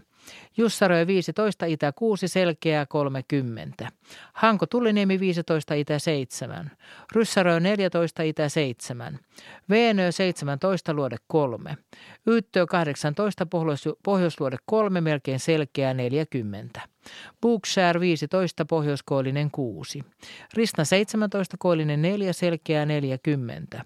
Kotska Sandön 12, koillinen 5, näkyvyyttä 30 kilometriä. Rajakari 19, pohjoiskoillinen 6. Fagerholm 19, länsilounas 5. Kumlingev 17, pohjoiskoillinen 6, selkeä 40. Nyham 17, pohjoiskoillinen 6, 45. Märket 8, pohjoiskoillinen 9. Isokari 12, pohjoinen 10, selkeää 30. Kylmä pihlaja 12, pohjoinen 10, selkeä 35. Tahkoluoto 11, pohjoisluode 10, selkeä 35. Kristinan kaupungin tiedot puuttuvat. Bredskääret 11, pohjoiskoillinen 9. Strömmingsbodan 9, koillinen 7. Valassaaret 7, koillinen 7. Kallan 6, pohjoiskoillinen 8. Tankar 7, pohjoinen 5, selkeä 40. Ulkokalla 6, pohjoinen 4. Nahkiainen 7, pohjoisluode 8. Raahe 9, pohjoisluode 5, näkyvyyttä 35. Oulu Vihreäsaari 8, luode 8, 45. Marjaniemi 8, luode 8, selkeä 30. Kemi 1, 6, länsiluode 8. Ja ajos 12 astetta ja lämpöä ja pohjoisesta tuulee 7 metriä sekunnissa selkeää ja näkyvyyttä 40 kilometriä. Meriveden korkeudet tänään kello 17. Kemi miinus 20 senttimetriä, Oulu miinus 16, Raahe miinus 20, Pietarsaari miinus 18, Vaasa niin ikään 18, Kaskinen 14, Mäntyluoto 12, Rauma 11, niin ikään Turku, Föglö 9, Hanko 10, Helsinki 9 ja Hamina 7 senttimetriä. Ja aallokon korkeus tänään kello 16 pohjoisella Itämerellä oli 0,6 metriä. Näin siinä olivat merisäätiedot. Sitten takaisin sinne Suomenlinnaan meren äärelle. Tykin jytke täällä kuuluu edelleenkin tuolla Isosaaressa. Rannikkotykistörykmentti ampuu. Harjoituks, ha, harjoitusammuntoja on siis käynnissä täällä ja sotaharjoitus tuossa vissiin Santahaminan puolellakin sieltä kuuluu papatusta välillä. Mutta tässä Keijo Saariselta mä kysyisin semmoisen asian, kun sä oot pitkään noita veneitä kunnostanut ja korjannutkin, niin tuota, mikä on semmoinen hurjin korjauskohde, minkä sä oot ikinä saanut? No se on varmaan se, se sukellusveneen kanssa yhteen ajan. Mikä? no niin. Gotlannin vesillä. Päästiin ulkopoliittisesti arkaan aiheeseen. Joo. No minkälainen tarina se on? Se oli tuolta työväen pursiseurasta semmoinen iso, iso purjevene. Se on ollut joskus täällä Suomenlinnassakin täällä telakassa. Niin, tota, vakuutusyhtiö otti mua yhteyttä, että, että, menisit sä sinne Pyysaareen korjaa sen. Ja sitten tota, mä menin Pyysaareen ja sitten mä katsoin sitä keula, keularankaa, niin siellä oli painautuma. Oliko se iso painauma? No se oli, sanotaan nyt, jos suoralla pinnalla kahden metrin mat- matkalla, niin olisiko joku semmoinen 5-60 milliä. Ja semmoinen loiva painautuma. Sitten, tota, sitten mä kysyin sitten vakuutusyhtiöltä, miten, miten tuota, onko ajanut jonkin rantaa tai mihin se on ajanut. Niin se katsoi papereita ja sanoi, että kato Keijo, se on ajanut sukellusveneen kanssa yhteen. että vettä on ollut joku 5-60 metriä. Ja tota, ei siinä mitään karjaa ole. Uskoit sä tarinan? Mä epäilen, että se on johonkin laituri tai konttiin tai tuommoista jotain romu ollut meressä. No uskoko vakuutusyhtiö? No ei. Ei, ei, Mutta se usko. korjattiin kuitenkin. Aika hurja juttu. Joo. Se onkin hyvä tekosyy. Eli kaikenlaista tosiaan 48 vuoden aikana, kun Keijo Saarinen on pientä telakkaa täällä Suomen linnassa pitänyt. Ja tuossa aikaisemmin tapasimme muun muassa Kirsi Kuneliuksen, joka ensimmäistä venettään nyt sitten kunnostanut, vesille laskenut ja nostanut. Ja onko niin, että täällä telakoilla niin taisit sanoa jo sen, että tosiaan nyt alkaa olla jo se aika, että ensimmäisiä veneitä nostetaankin Joo, ylös. kyllä. niin kuin Kirsti. Kirsikin teki. Eli se tarkoittaa sitä, että jotain on, on jäänyt kesken tai Niin, ja, tarkastamatta. ja sitten sattuu kaikkea näköistä akselia poikki ja rupeaa vuotaa. Ja, Kylmiltään joo, talven joo, jäljiltä. kylmiltään joo. Niin, ja onko vähän niin kuin vasikat laitumella, että lähdetään hu- vähän niin summittaisesti ja innos, liian- inno, liian suurella innolla ja sinne päin. Ja kaikkia ei ole tullut tarkastettua ja ajetaan kenties huolimattomasti tai muistellaan, että ei tässä Joo. ennenkään ole kiviä näillä nurkilla ollut ja sitten kolahtaa. Niin ja kyllähän veneet, varsinkin puuveneet, niin ne ravistuu talven Joo, aikana. joo, Sitten kun on täällä ravistuu, pukin joo. päällä ja tavallaan taivasalla vaikka pressu olisikin päällä. Joo, että kyllä tänä, tänä päivänä niin tähän aikaan vuodesta niin kyllä kannattaa jo pitää pressut alas ja kosteutta sinne alle, että ne kuivuu hyvin äkkiä nyt. Minkälaista, Vähänkin tuulee, niin minkälaista se veneen niin kuin tavallaan, jos puhutaan puuveneistä, niin niiden kastelu tai liottaminen vedessä on, kun sitäkin näkee, että on, niin. niin, turvotetaan niitä veneitä. joo, kyllä, kyllä laitetaan vettä sisään. Että. Ja on sellaisten... Niin ja sitten laitetaan li- jotain kankaita mattoja sinne, niin, että ja liotetaan ihan semmoisen liinojen varassa niin joo, kyllä joo. vedessä, meressä. Perä. Meillähän menee vaunu mereen, että me ei pystytä tota, vaunun kanssa säätää sitä niin kuin liottamista. Pikkuhiljaa. Joo. tukemaan.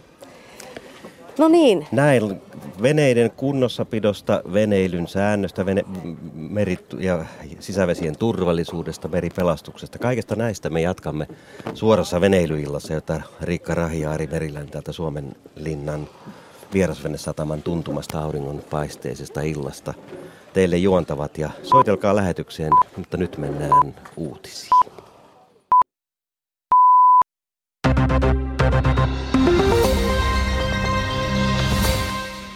Yli 200 Finnairin työntekijää siirtyy Flybe-lentoyhtiön työntekijöiksi. Finnair siirtää kolmanneksen Euroopan lennoistaan brittikumppani Flybeen kanssa perustamansa yhteisyritykseen. Flybe omistaa yhteisyrityksestä 60 prosenttia ja Finnair loput. Liikkeen luovutuksessa Finnairista siirtyy 12 Embraer-lentokonetta sekä näillä näkymin 120 lentäjää ja 100 matkustamotyöntekijää Flybeeihin. Lennot myy ja markkinoi edelleen Finnair. Euroopan komissio on alkanut tutkia tarkemmin yrityskauppaa, jossa Outokumpu ostaisi saksalaisen ThyssenKruppin ruostumatonta terästä valmistavan yksikön Inoxumin. Komission alustavan tutkimuksen perusteella on mahdollista, että kauppa aiheuttaisi vakavia kilpailuongelmia ruostumattomasta teräksestä valmistettujen levytuotteiden markkinoilla. Riihimäellä kaatunut tavaravaunu on saatu siirrettyä radalta. Radan korjaus jatkuu kuitenkin edelleen ja junaliikenteessä on myöhästymisiä ja muutoksia iltaan asti, liikennevirastosta kerrotaan.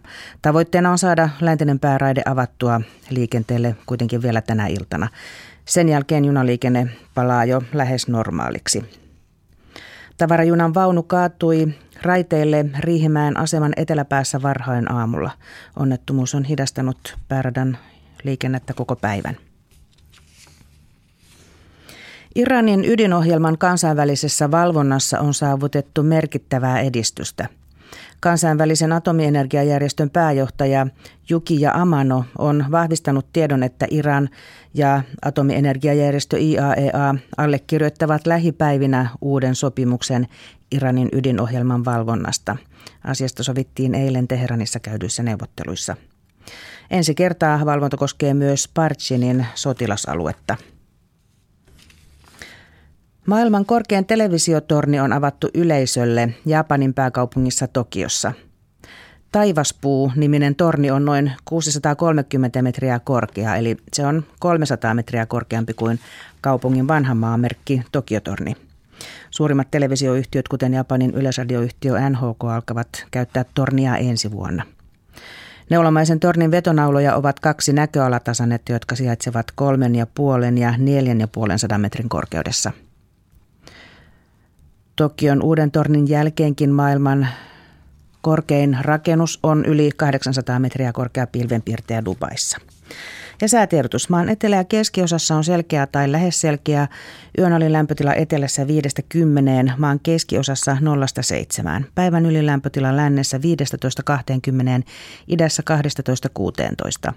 Maan pohjoisosassa enemmäkseen selkeä, huomenna myös Keski- ja Pohjois-Lapissa. Yön alin Miinus 5 plus kolmeen, päivän ylin 8-14 ja metsäpalovaroitus on voimassa Pohjois-Karjalan maakunnassa.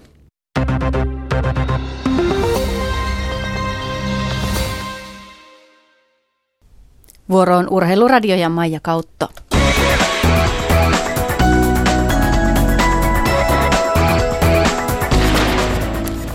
EM-muinneissa Unkarin Debrecenissä Hanna-Maria Seppälä oli 100 metrin vapaunnin välierien kuudes. Hän ui täsmälleen saman ajan kuin aamun alkuerässä eli 55-40. Aika riitti siis finaalipaikkaan. Luulin, että Sara menee kovempaa, luulin, että itsekin meni kovempaa, mutta jäi hyvä fiilis uunista.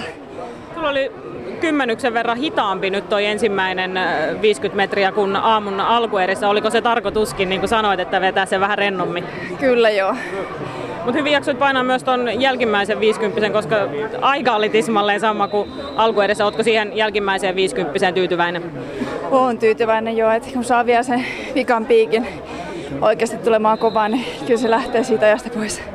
Mistä se on kiinni? Se viimeinen piikki on tietysti se, missä ne maitohapot alkaa jylläämään niin sanotusti. Mitä pitää nyt tehdä, että huomisessa finaalissa sitten kulkee se ihan viimeinenkin pätkä? Sanoisin, että käännöksen jälkeen niin ei tuhraa siihen niin paljon energiaa, vaan painaa vaan menee. Tarkoittaako toi sitä, että esimerkiksi liuku voi olla vähän lyhyempi vai mihin viittaat? Äh, se on ollut mun haasteellinen paikka tällä hetkellä. Se on ehkä päässytkin myös sellainen haasteellinen, niin ei mieti sitä ennen sen enempää, antaa vaan mennä. No millä tavalla nyt sitten kohti huomista finaalia, mitä aiot tässä nyt sitten illan ja huomisaamu tehdä, että huomenna kulkee vielä vähän kovempaa? Verrailla ja fyssarilla käydä ja tankata kunnolla. Petra Manner haastatteli. Myös Jena Laukkanen oli alkuerissä hyvässä vedossa, mutta välieräpaikka kaatui lopulta hylkäykseen. Naisten 100 metrin vapauintiin osallistuneista suomalaisista Laura Kurkilinda Laihorinne ja Lotta Nevalainen karsiutuivat jatkosta.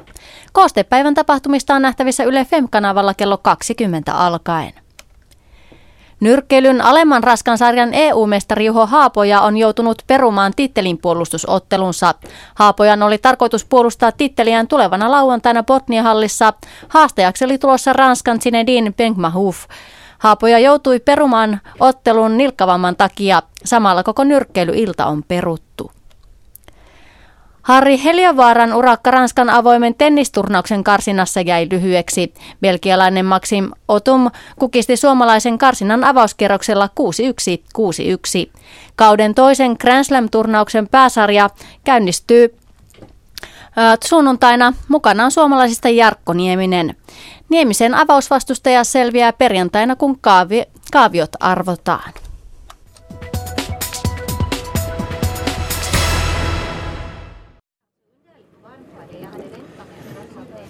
Ja tervetuloa suoraan veneilyiltaan Radio Suomeen, mitä kauneimpaan paikkaan jollakin tavalla tämän eteläisen Suomen merellisessä sydämessä, sydämen keskipisteessä, syvällä sydämessä ollaan, kun olemme Suomenlinnan puursiseuraa vastapäätä olevan vierasvenesataman tuntumassa katselemassa merelle päin ja tuota heräilevää venetouhua Purjeveneiden mastoista suurin osa tuossa Supsin puolella näyttää olevan vielä nostamatta ja veneilykausi sikäli alkamatta, koska hyvin, hyvin nopeastihan tämä kesä tähän tupsahti, mutta kesä on mitä parhaimmillaan tällä joo. hetkellä ja, ja Riikka kertoo joo, voin kyllä kuvitella, että, lisää. Joo, voin kuvitella, että esimerkiksi Inarijärvellä ei vielä ihan hirveästi no vesi, vesillä venhosia.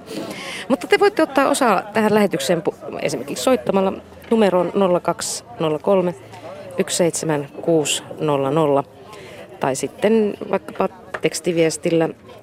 Ja se sitten taas tapahtuu sillä tavalla, että laitatte tekstiviesti tunnuksen RS Teemailta. Siinä välissä RSn jälkeen välilyönti ja isolla nuo molemmat RS ja Teemailta ja sitten kysymys ja se sitten vaan numeroon 16149 ja sähköpostillakin meitä voi lähestyä. Sähköpostiosoite on radio.suomi.yle.fi. Ja vieraana tässä suorassa lähetyksessä ovat, lähdetään täältä oikealta puolelta purjehti ja purjehduksen opettaja Tarja Tervo ja sinä kerroit, että maileja on tullut tänä vuonna jo melkoinen määrä. Rivakka alku oli 540 mailia viime viikolla Kööpenhaminasta uuteen kaupunkiin. Aivan. Jori Nuuström Suomen meripelastusseurasta ja, ja tuota, toiminta on heräilemässä varmaan ympäri Suomea teilläkin parhaillaan ja itse asiassa mä luulen, että meillä varmaan valtaosa meidän aluksista on jo valmiudessa, että jos se ei ole ihan vielä, niin varmaan tämän viikonlopun jälkeen on.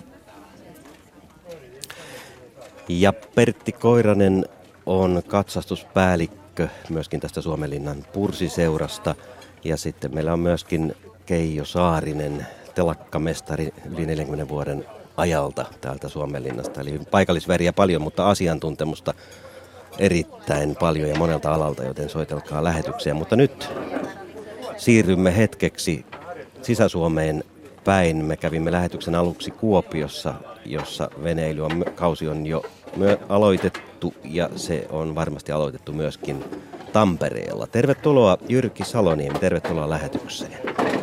Kiitos. Ja sinä olet aktiivinen purjehtija. Kuinka monta vuotta purjehdusta Näsijärvellä on takana päin?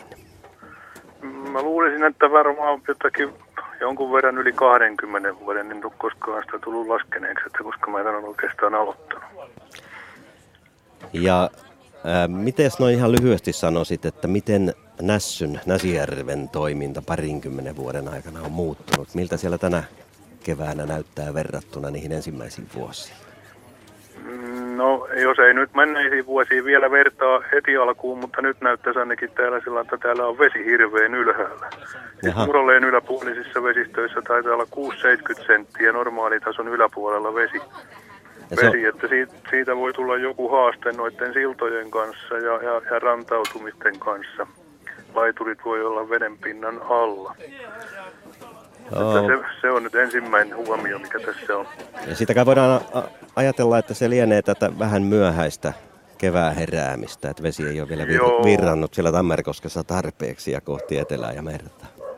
Joo, ehkä näin, ehkä näin, mutta sitten tuommoinen niin kuin laajempi, laajempi muutos, mikä, mikä mun mielestäni on tapahtunut, niin mun mielestä on monessa paikkaa on menty vaan niin kuin koko ajan alaspäin. Se on mun mielestä kauhean murheellista. Tota,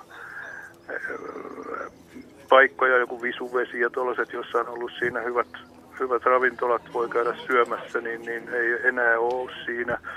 Kauppoja ei ole aina lähellä ja, ja taitaa olla jotakin ottoautomaatit siirtyneet jonnekin muualle. Että se, semmoinen kummallinen piirre on Mulla on sellainen käsitys, että veneily voisi olla lisääntynyt, mutta tota noin, niin sitten palvelut on käynyt ehkä vähän heikommiksi, mutta kyllähän toki virrat ja ruovesi esimerkiksi on edelleen niin voimissaan, että ei siinä, ei siinä ole mitään. Tässä kohtaa oikeastaan pitääkin nyt vähän tehdä käsikirjoitukseen pieni mutka, koska toivottavasti soittajat, jotka ovat langoilla jo, niin jaksavat odottaa. Nimittäin meillä on tässä tämän vierasvenesataman satamakapteeni, eikö se sun tittelisi ole Mikko Anttipoika? Kyllä se sellainen on. Sinä pidät tätä vierasvenesatamaa ja olet nähnyt muutamienkin vuosien aikana niin kauan kuin olet tässä ollut, niin jonkinmoista kehitystä näiden palveluiden ja veneilijöiden suhteen ja sen suhteen, että mitä vierasvenesatamalta odotetaan? Minkälaista kehitystä on tapahtunut? Kyllä varmaan niin kuin yksi lisääntynyt trendi on se, että vene tarvitsee etenemässä määrin sähköä. Se on luonnonsatamien käyttö on vähentynyt ja kaupalliset satamat, mistä saadaan sähköä, niin ne on, ne on suosiossa. Ja toki sitten niin se, että satama on suojainen, niin se on tietysti se on aina ollut, mutta että toi se on hyvin, hyvin tärkeä kriteeri. Tässä on aika suojainen paikka, kun Salmessa ollaan ja mä tiedän, että sä oot joutunut esimerkiksi tätä laituria pidentämään tässä vuosien varrella. Onko veneily lisääntynyt vai onko tämän paikan suosio vaan kasvanut? Vai onko veneiden keskikoko kasvanut? Niin, mistä niin, onkin se? Niin. Nämä oli aikaisemmin nämä meidän aisavälit oli mitotettu niin, että veneiden keskikoko, keskileveys on kolme ja puoli metriä ja nyt se ei enää riitä se, se pätkä, mikä siinä on. Et, et, et, nyt siinä välillä mahtuu vain yksi. Onko purjeveneitä vai moottoriveneitä enemmän kuin ennen? No, itse asiassa kyllä niin tuntuu, että purjeveneet liikkuu keväällä ja syksyllä myöhempään. Ja sitten niin kuin, ehkä tämmöinen moderni veneilymuoto, missä niin kuin venettä ajetaan silloin, kun on kaunis keli, niin siihen liittyy sitten paljon pieniä, pieniä moottoriveneitä. Eikä välttämättä enää edes pieniäkään. Että et niitä säilytetään hallin hyllyllä ja otetaan sieltä tarpeen tulee käyttöön. Minkälaiset veneet tässä on ollut suurimpia, mitä, mitä tähän on tullut? Laiturin valmistaja sanoo, että yli 20 tonnin aluksi tähän ei saa kiinnittää. Mutta varmaan purjeveneistä niin toi SY Belmont, SY Belmont on käynyt ja sitten jotakin isompia, isompia moottoriveneitä. Mutta kyllä sitten aika pidetty kiinni siitä painorajasta, että laivoille omat satamansa ja veneille omansa. No niin, ja Jyrki, olet varmaan vielä siellä kuulolla. Tällaisia Joo. tunnelmia täältä, täältä Suomen linnan tuntumasta. Se on vitsin aika erilainen tilanne nyt sit siellä päin. Sanoit, että siellä ei, ei niitä palvelusatamia tahdo oikein löytyä. Niin, mä oikeastaan ehkä niin sanonut. Mä tarkoitin sitä, että mieluummin, jos on ollut joku trendi, trendi havaittavissa, niin se trendi on ollut laskeva. Niin, Kyllä aina välillä löytyy, tulee joku hyvä positiivinenkin ylläri, mutta noin pitkässä juoksussa mun mielestä niin on enemmänkin ollut vähenemistä kuin, kuin lisääntymistä. Miten tuo veneiden koko? Kyllä se varmaan sielläkin päin näkyy, että, että veneiden koko kasvaa, kasvaa siellä Nä, ja täällä. Joo, joo, kyllä se mun mielestäni näkee, että tota, Näsijärvelle Mulla itsellä on Ulsson 29, että ja mä oon pitänyt sitä niin kuin suurimpana mahdollisena laitteena, mitä Näsijärvellä voi purjehtia tällä kohtuudella, niin, niin kyllä meillä on nyt jotakin 31 jalkaisia ja, ja, ja taitaa olla jotakin 32 jalkaisiakin pikkuhiljaa tullut, tullut jossa tarvii olla sitten mastonkaatolaitteet ja tällaiset, tällaiset. Ja siis kyllä isot veneet on lisääntyneet. Sen voi muuten tässä sanoa, että ilmeisesti Tallinna lukee tuossa, jos oikein näen, Karisma-niminen raaseri, noin 40 jalkaa kilpaveneenäkin ja, ja varmasti tuolla isoilla, isoilla meri, valtamerikilpailussa voitaisiin tällainen vene nähdä. Sellainen saapui juuri tähän, tähän satamaan, mutta Nässyllä niitä ei ole nähty. No ei, ei, ole, ei, ole näin, ei niin, niin isoja ole kyllä. On täällä ollut yksi 40-jalkainen tai 41-jalkainen, mutta kilpaveneenä mutta tota, eipä, eipä muita juuri niin isoja. Mikä siellä on tilanne tällä hetkellä, kuinka pitkällä veneiden laskeminen on? Aika paljon tuossa, kun, kun siellä pyörähdin, niin, niin, niin ainakin siellä Tampereen Pursiseuran rannassa näytti veneet olevan hyvin vesillä ja mastot pystyssä. Joo, siis kyllähän meillä niin kuin seuraveneet on, on laskettu järkien kaikki, mutta sitten kun tuossa toinen puoli satamaa on, on semmoisia niin kuin pillejä veneilijöitä, niin heidän veneensä näyttäisi kovasti vielä olevan jossakin muualla kuin kuin vedessä. Miten sinun pitkäaikaisena veneilijänä, minkälaisena pitäisit tamperelaista veneilykulttuuria? Onko säännöt ja, ja kuri ja ymmärrys ja järki mukana vai onko siinäkin menty alaspäin niin kuin satamien palveluissa? No siitä se, se on mun mielestäni ollut aina oikeastaan kohtuullisen hyvä. Että Siis kyllähän aina jonkun, jossain aina joku, joku vuosi, joka vuosi näkee jonkun kohelin jossain, mutta tota, kun veneitä on kuitenkin satoja, satoja varmaan pian lähempä tuhatta venettä tuossa pyörii, niin, niin että jos siellä nyt yksi satunnainen koheltaja joskus on, niin en mä sitä niin ollenkaan pahana pidä. Tai että kauhistelisin sellaista. Näin sellaista sattuu. Aivan. Lopuksi Jyrki, mä tiedän, että sä olet purjehduskesinä kiertänyt myöskin muita kuin Suomen, Suomen vesiä, sisävesiä ja rannikoita. Sulla on kokemuksia tuolta Ruotsin kanavilta. Mitä sanoisit veneilijöille, millainen, millaisia mahdollisuuksia tuo suunta avaa? Olisiko siinä hyvä vinkki tuleville kesille veneilijöille?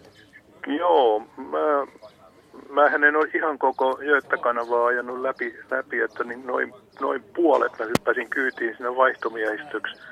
Siinä noin puolessa välissä ja tota, oltiin tulossa, oltiin siis täällä idän, puole, idänpuoleisella jaksolla ja mun mielestä se on karmeen hieno, hieno tota noin, niin reitti sillain rauhalliseen matkantekoon ja tässä niin kuin meidän tapauksessa tilanne oli sellainen, että, että venettä oltiin tuomassa Hollannista – Hollannista Suomeen Rymättylään, jolloin tota noin, niin se oli sellainen nopea ja, ja niin kuin suojansa reitti kokeilemattomalla veneellä vielä, niin, niin ajaa, ajaa se tänne Suomeen. Ja, ja tota noin, sen kun osaa ottaa tarpeeksi rauhallisesti, että varaa siihen pari viikkoa aikaa ja istuskelee jossain ja kattelee niitä nättejä kaupunkeja, joita siinä ihan satama, satamassa, heti suoraan siinä satamassa on, niin mun mielestä se on hieno, erittäin hieno retki, että ehkä joku voi ajatella, että se maksaa paljon. Se maksaa varmaan jotakin 500 euron nurkilla, mutta se sisältää majoitukset ja suihkut ja saunat ja pesutuvat ja kaikki tota noin, niin oli muistaakseni kaksi yötä saa olla siinä kussakin satamassa, entä satamia varmaan parikymmentä tai jotain kanavayhtiöllä. Että se on edullinen, edullinen se on mun mielestä kuitenkin, koska se on, jos veneessä on seitsemän henkeä, niin, niin, tota, niin se, se jakaantuu näiden kesken. Hyvä, kiitos tästä vinkistä ja näistä mielipiteistä ja näkemyksistä ja kokemuksista Jyrki ja oikein mukavaa veneilykesää sinne no. Näsijärven pussiseuran maisemiin. Kiitos, hei. Hei hei. Te muutkin voisitte soittaa tänne ja kertoa kokemuksistanne ja sellaisista hyvistä löydöistä, mitä olette, mihin olette törmänneet veneillessänne, joko sisä-Suomessa tai sitten merialueilla. Mutta nyt merimiestapoja täällä vielä sähköpostiviestin kautta perätään. Tullako laiturille reteesti kaartain vauhdilla aaltoja muodostajen? Ohitetaanko Lahden poukamassa onkiva soutuveneilijä samoin vauhdilla hyökyaaltoja muodostajan ja niin edelleen? Toisten huomioon ottamista ja turvallista käytöstä toivoo Riitta Paraisilta ja nyt meillä on Jussi Halonen puhelimessa ja Jussikin on pitkän linjan purjehtija ja veneilijä ja varmaan osaa tähän kanssa jotain kommentoida. Aurinkoista iltapäivää. Aurinkoista iltapäivää. Joo, mulla on itse asiassa toi katsastusinsinöörisellä vastailikin on vähän mun ajatuksiini tai kommenttiin. Mulla on vähän lähinnä semmoinen huomio tästä Etelä-Suomen ehkä yhdestä vilkkaimmasta väylästä, mikä on Helsinki-Espoo Hanko välinen sisäväylä, jossa nykyään pruukaa olemaan aika lailla kovaa meneviä isoja moottoriveneitä. Eli joka kesä, etenkin Hangon, Hangon äh, meripäivien aikaan, niin siellä menee valtavan kokoisia veneitä, jotka aiheuttaa valtavan isoja aaltoja. Ne ajaa todella läheltä purjehtijoita sekä paikallisia ranta mökkeilijöiden veneitä ja paikallisasukkaiden veneitä ja linnunpesiä ja niin edespäin. Et se toistuu lähes tulkoon joka kesä. Olen siellä aika monena vuotena purjehtinut ja, ja tota, se tuntuu, että se vain joka kesä pahenee se tilanne. Ja mulla olikin semmoinen ajatus, että en tiedä mitä te veneilijät raati vai mikä te nyt ootte siellä? Konklaavi. niin, niin. Mikä, mikä on, mikä on semmoisen ajatuksen, että määrätylle tonnistolle asetettaisiin tuommoiselle sisä, sisäväylälle nopeusrajoitukset. Mulla ei ole tosiaankaan sitä mitään vastaan, että moottoriveneen saa ajaa lujaa ja sehän kuuluu siihen hurmokseen. Ja, mutta sitä pitää harrastaa oikeassa paikoissa. Niin kuin Aavomerellä nuo isot veneet, siihen on kyllä kelpoisia.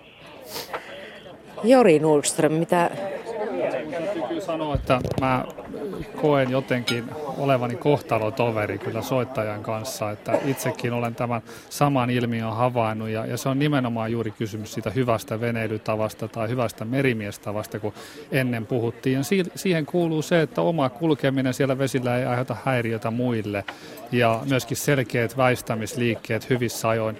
Joku asteen suunnan muutos pitkällä väyläosuudella niin jättää tilaa niihin siellä muihin vesillä liikkujiin ja, ja siinä huomioidaan se omat peräaallot ja muu liikenne. Että, että mun täytyy sanoa, että meidän alukset yleisesti ottaen, meripelastusalukset, niin nehän on isoja rohjoja, joista tulee iso peräaalto, mutta meidän eteneminen tuolla merialueella, Porkkala, väylällä muun muassa on vähän kuin mittarimato menisi eteenpäin, että välillä mennään lujempaa, välillä hitaampaa ja otetaan ne muut ihmiset huomioon. Ja mä väittäisin, että ei kenelläkään siellä vesillä on niin kauhea kiire, ettei voisi ottaa paremmin huomioon ne muut vesillä liikkujat. Joo, se on, se on surullista huomata se, että se on tietysti omalla tavallaan hauskanpitoa ja sitä pitääkin olla veneilyssä, mutta se, että ajetaan semmoisella alueella, niin kun esimerkiksi tästä huomaa Baarasundin Esson jälkeen, mulla on tuttuja asuu siellä, joilla on aikaisemmin ollut esimerkiksi oma hiekkaranta, mutta sitä ei enää ole. Ne kaikki on kadonnut sieltä, kun nostetaan niin valtavaan plaaniin ja vielä nopeusrajoituksen siis nopeusrajoituksen rajoittavalla alueella ja et se on joka kesä toistunut toi sama. Itse on puuvenepurjehtija ja kohtalaisen matalalaita mallia, niin se on kyllä välillä tosi kiusallista, että ei huomioida ollenkaan.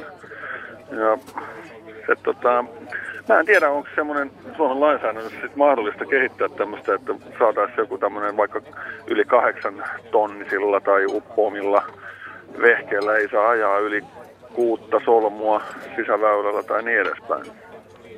Pertti Koiranen tuossa. Kyllä mä sanoisin tähän, tähän sillä tavalla, että tietysti, tietysti moottoriveneellä on älyttömän kivaa ja todella kovaa. Olen ajellut Rivalla, jossa oli kaksi V8 ja 40 solmua tuossa. Se oli todella mukavaa pistää spaakit, spaakit pohjaan.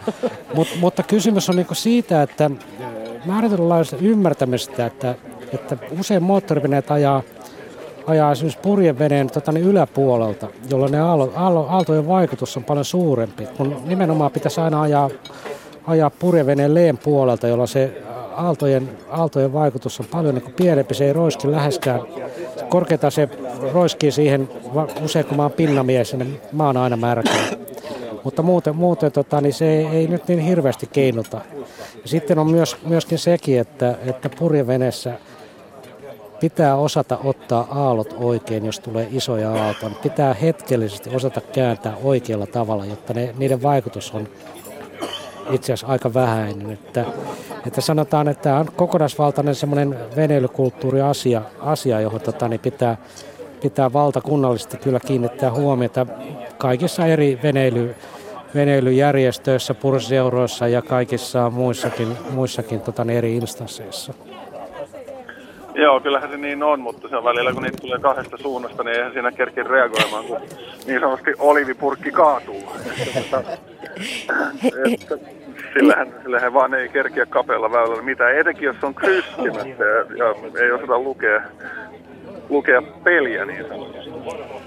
Niin aivan, ja, ja etenkin jos tuuli sattuu olemaan vähän heikko ja siinä pu, puomi paukka, paukkuu puolelta toiselle, niin sit sen kaikki kyllä purjehtijat varmasti tunnistavat sen tilanteen, mistä on kysymys. Siinä het, hetken aikaa paukutellaan ja mietitään, että voi voi. Ihan, voisiko tässä välissä ihan tämmöinen yksinkertainen knoppisääntö esimerkiksi siitä, että minkälaisia väistämisvelvollisuuksia tuolla pitää noudattaa tuolla vesillä? Että kuka, kuka väistää ketään ja jo, Jori, kerrotko nu, Jori Nordström? No, nyt, nyt, nyt, nyt heitit heti, mä en tiedä miksi mulle nyt tuli tämä kysymys, mutta, mutta... Muutkin saa vastata.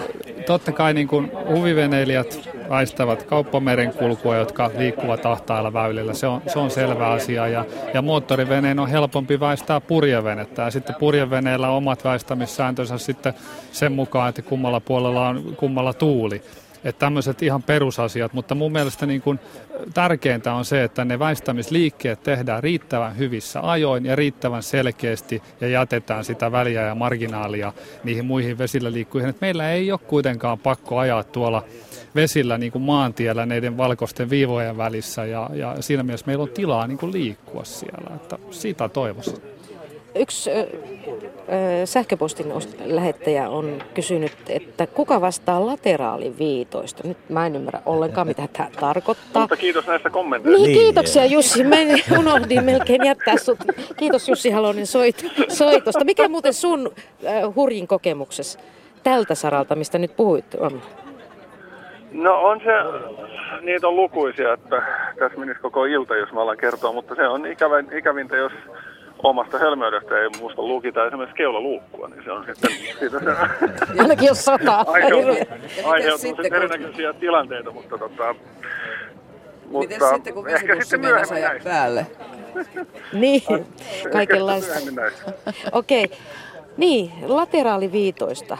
Tämä nyt jotenkin liittyy tähän Niin tuossa taisi vesillä niin, reittiviittoja. Niin, tässä Väylä, väyläviittoja. so, tota, kirjoittaja ehdottaa ratkaisuksi esimerkiksi sellaista, että punainen viitan, punaisen viitan yläpää, kartio, ei, nyt mä en No ymmärrä. tuossa oli kysymys joka tapauksessa siitä, Niin, miten ne että, että ne saattavat haalistua, ne haalistuvat. Aivan. Ja pidetäänkö niistä huolta ja, ja kuka Ja vastaa kuka siitä, vastaa? että niistä pitäisi pitää punainen, ja puhumattakaan tietysti pu- puna, punavihersokeiden Nimenomaan vaikeuksista. sitäkin tästä, joo, että jos värisokea. Niin, kenes vastuulla tällaiset Mitäs on? tähän voisi sanoa? Ne- Se huolto, huoltotyö on tietysti aika iso, isokin Suomen vesillä. Se on nykyään, kun nämä merenkukulaitoksen eri osat on uuden nimisiä, mutta taitaa olla meritaidolla nämä, nämä varsinaisten merenkulun väylien viitotuksen ylläpitäminen ja hoitaminen. Ja, ja se on ihan totta, että ne, ne haalistuu ja sitten varsinkin vastavaloon näh- nähden, niin tota, eihän niitä värejä tahdo edes erottaa, kun ei niissä ole enää niitä vanhoja huippumerkkejä, niin kuin joskus vanhoina hyvin aikoina oli. Herrat tietää paremmin. Mä sanoisin tähän kuitenkin näin, että, että se on äärettömän selkeä tämä lateraalimerkintä, koska se menee, menee, menee sisäänpäin ja sitten se menee tota, niin, idästä länteen päin. Lännestä itään. Niin, aivan oikein. Mä tiesin, mä tiesin, siksi, siksi mä tiesin ja sanoin sen takia näin, että osaat sä korjata.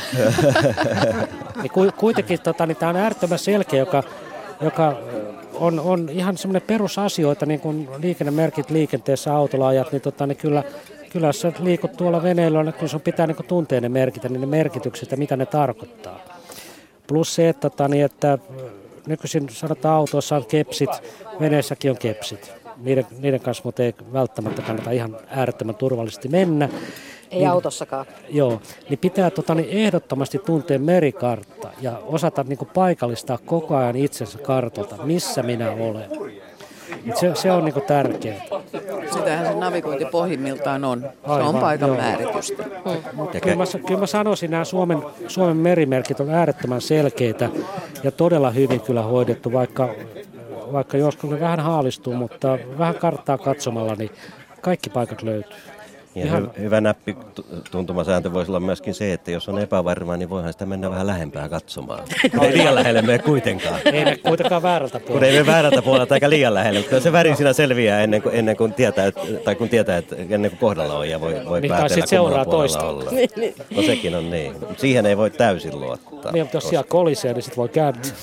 Niin, niin, just. No joo, nyt t- t- t- tässä oli pientä huumorin pilkettä mukana, sanotaan nyt näin. Tässä vastuullinen yleisradioyhtiö haluaa sanoa, että tämä, tässä oli hieman huumoria mukana. Okei. Te kuuntelette Radio Suomen veneilyilta suorana lähetyksenä Suomenlinnasta, Suomenlinnan vierasvenesatamasta. Te voitte osallistua lähetykseen vaikkapa soittamalla numeroon 0203 17600. Kertokaa meille hauskimpia ja hassuimpia kokemuksianne veneilystä ja vaikkapa antaisitte vin- vinkkejä meille siitä, että mihin veneen kanssa niin Sisä-Suomessa kuin merialueellakin kannattaa mennä. Ja sähköposti on meillä myös käytössä ää, radio, ei, radio.suomi.yle.fi on se osoite, johon te voitte viestejänne lähettää. Ja tämä on suora veneilyilta. Aika paljon tässä on puhuttu asioista, jotka liittyvät sääntöihin. Ihmiselämässähän puhutaan järjestäjätunteista, mutta kun puhutaan veneilystä, niin, niin, niin puhutaan järjestäjäsäännöistä. Otetaan lyhyt kierros tässä, että kumpi tulee ensin, säännöt vai järki, kun merellä liikutaan tai miksei järvillä myöskin ja veneillä. Järki vai säännöt? Mitä sanoo Tarja Tervo, purjehduksen opettaja? Kyllä mä sanoisin, että siinä on puolet ja puolet sekä että. Ja on nähdäkseni ihan syytä ollut. Varsinkin, varsinkin tässä Helsingin edustalla, jossa on valtavan vilkas liikenne. Niin kum, kummallakin on kyllä pissi paikkansa. Mitä sanoo Suomen meripelastusseuran valmiuspäällikkö Jori Nuuström? Kyllä mä peesaisin ed- edellistä puhujaa. Se on ihan totta, että säännöt on, on sitä varten, että niitä noudatetaan, mutta toisaalta sitten sitä maalaisjärkeäkin pitää käyttää. Onko se sitten sitä merimiestapaa tai miksi sitä kutsutaan merellä, mutta, mutta maalaisjärkeä, niin sitä tarvitaan myöskin. No entä Pertti Koiranen, joka veneitä katsastaa ja on sikäli ainakin sääntöjen kanssa tekemisissä ja säännöthän ovat siellä tiukat ja tarkat. Kyllä mä sanoisin näin, että on erittäin, erittäin tärkeä sääntö, tai itse asiassa ei ole sääntö, vaan se on merilaki, joka asettaa niin selkeät, selkeät tota, niin, lain, lain, vaatimukset ja asetu, lain vaatimukset ja asetukset. Ja silloin tulee nimenomaan järki, että ihmisen pitää, veneilijän pitää osata tuntea merilaki ja, ja toimia sen mukaan. Siellä, siellä on äärettömän hyvät ohjeet. Ja nyt teemme matkan pohjoiseen Suomeen. Meillä on Heikki Huhtala Torniosta lähetyksessä mukana. Tervetuloa suoraan veneilyiltaan. Kiitos, kiitos. Minkälainen veneilykausi niillä leveysasteilla on menossa? Tuossa sitä pannaan turtlevaksia ja korrekkia pintaan sormennokat valkoisena. Että jos se tällä viikolla lupsahtaisi.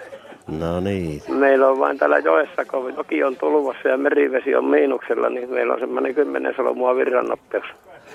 Eli siinä, siinä mennään aika lujaa sitten, jos virran no, vietäväksi joutuu.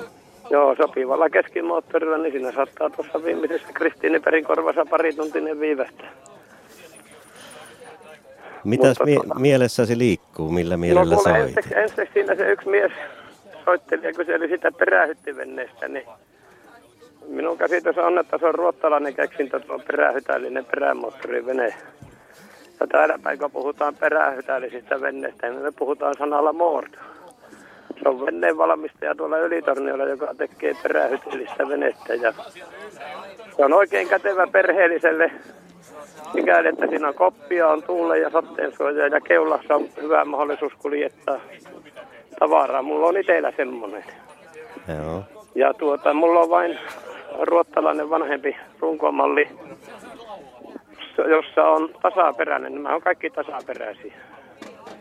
Ja ne kulkee oikein hyvin kohtuullisella moottoriteholla, oikein lastattuna, niin kantavat aivan reilusti, mutta niiden se aallonteko on sillä lailla, että suurin osa niistä on, että kun ajaa reipasta matkavauhtia, niin siinä on semmoinen 10-15 sentin auto.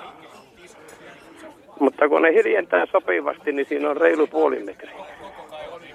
Ja siinä on justi se ristiriita sen nopeusrajoituksen ja, ja näiden, näiden, näiden kohtaavien ja näiden kanssa, että semmoinen, joka lajaa reilulla vauhdilla, niin se ei tehe kovinkaan kummasta peräautoa, mutta että nyt muutaman kymmenen vuoden kokemuksella se, että aina tasaperäinen vene, niin se vettää suurin piirtein aina kohtuullisen peräalla, jos ei se aja oikeaa nopeutta.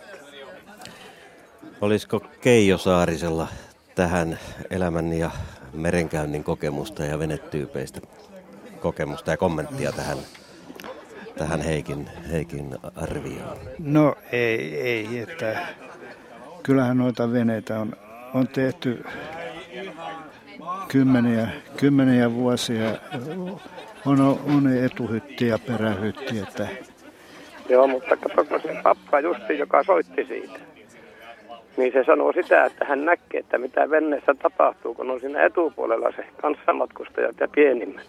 Siinä suhteessa tämä perähytällinen, ja ne on yleensä pääsääntöisesti korkealaitaisia, niin se on tuommoiselle sopivalle vilkkaaneville tenaville, niin siinä kerkeä kapu vielä ärähtää ennen kuin molskahtaa.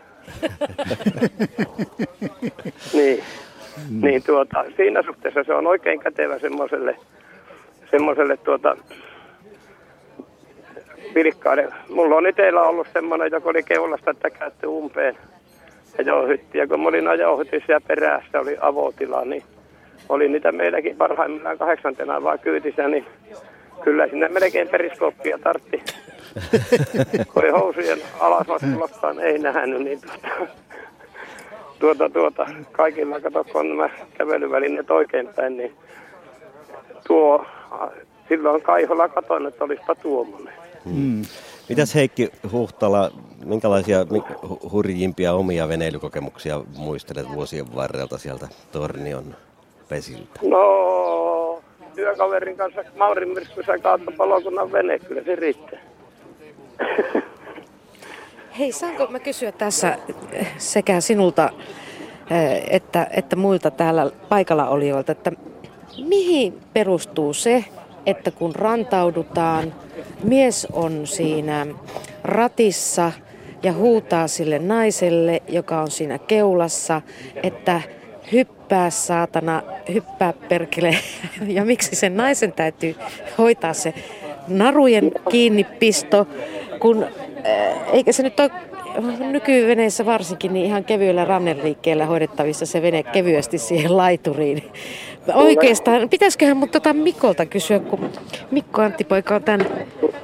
Kiitoksia. No sano sinä ensin siellä. Minä sanon sen, että semmoisella yhteistyöllä, jos lähdetään elämään ja ennen kuin syksy koittaa ja lumityöt, niin se avioliitto on kivillä. se menee Karille. Kyllä, mutta to, se mikä mulla oli niin yksi pääasia, niin meillä on tässä Liakkajoki sulle ja täällä on semmoisia kortteikkoja, jotka kasvaa, että ne on semmoisia puolitoista metriä korkeita kortteikkoja ja niiden keskellä kulkee veneväylät. Ja siellä kortteikkojen keskellä oikein hyviä ahvenpaikkoja ja kun me ajellaan tuosta menemään, niin me ei nähdä yhtään, kun ne istuskelee ihmiset siellä pikkuvenneessä siellä korteikon keskellä. Ja nyt sitten, kun ei kukaan nosta, ei, ei nouse onki, eikä nouse pää, niin me ei tiedetä. Ja sitten kun me ollaan siinä kohdalla, niin hups, hei, sinne se aalto lähti, mihin minä sen nyt puristan. Mullakin on semmoinen vehe, että minä joudun tyhjäkännillä kohtaamaan kaikki pienemmät ja vähin isommatkin venneet. Se laahaa semmoista aaltoa tuo vaikka haluaisi, niin, vaikka haluaisi, niin, niin aina ei onnistu hiljentämään riittävästi. Ei onnistu, mutta onko, olisiko se näillä konkimiehillä niin mahdoton ajatus, niin selvennishän se samalla se yläpään tilanne, kun välissä nostaisi vaikka kättä tai jotakin, että näkisi sieltä kortteikon keskellä, että me olen tässä. Koska se kuitenkin se auto menee vauhdilla sinne kortteikkoon ja ei niissä välttämättä sitä varaa laittaa aleko 10 senttiä. Hmm.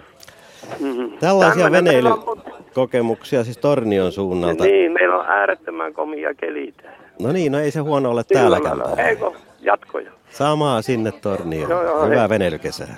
Hyvin, kaun, hyvin kauniin äh, tota, mielikuvan loi edellinen soittaja tuolta Ruovikon keskeltä. Mut Mik- Mikko Poika, se olet satamakapteenina tässä Suomenlinnan satamassa, niin minkälaisia rantautumisia täällä näkee? No, rantautumisia on hyvin paljon erilaisia.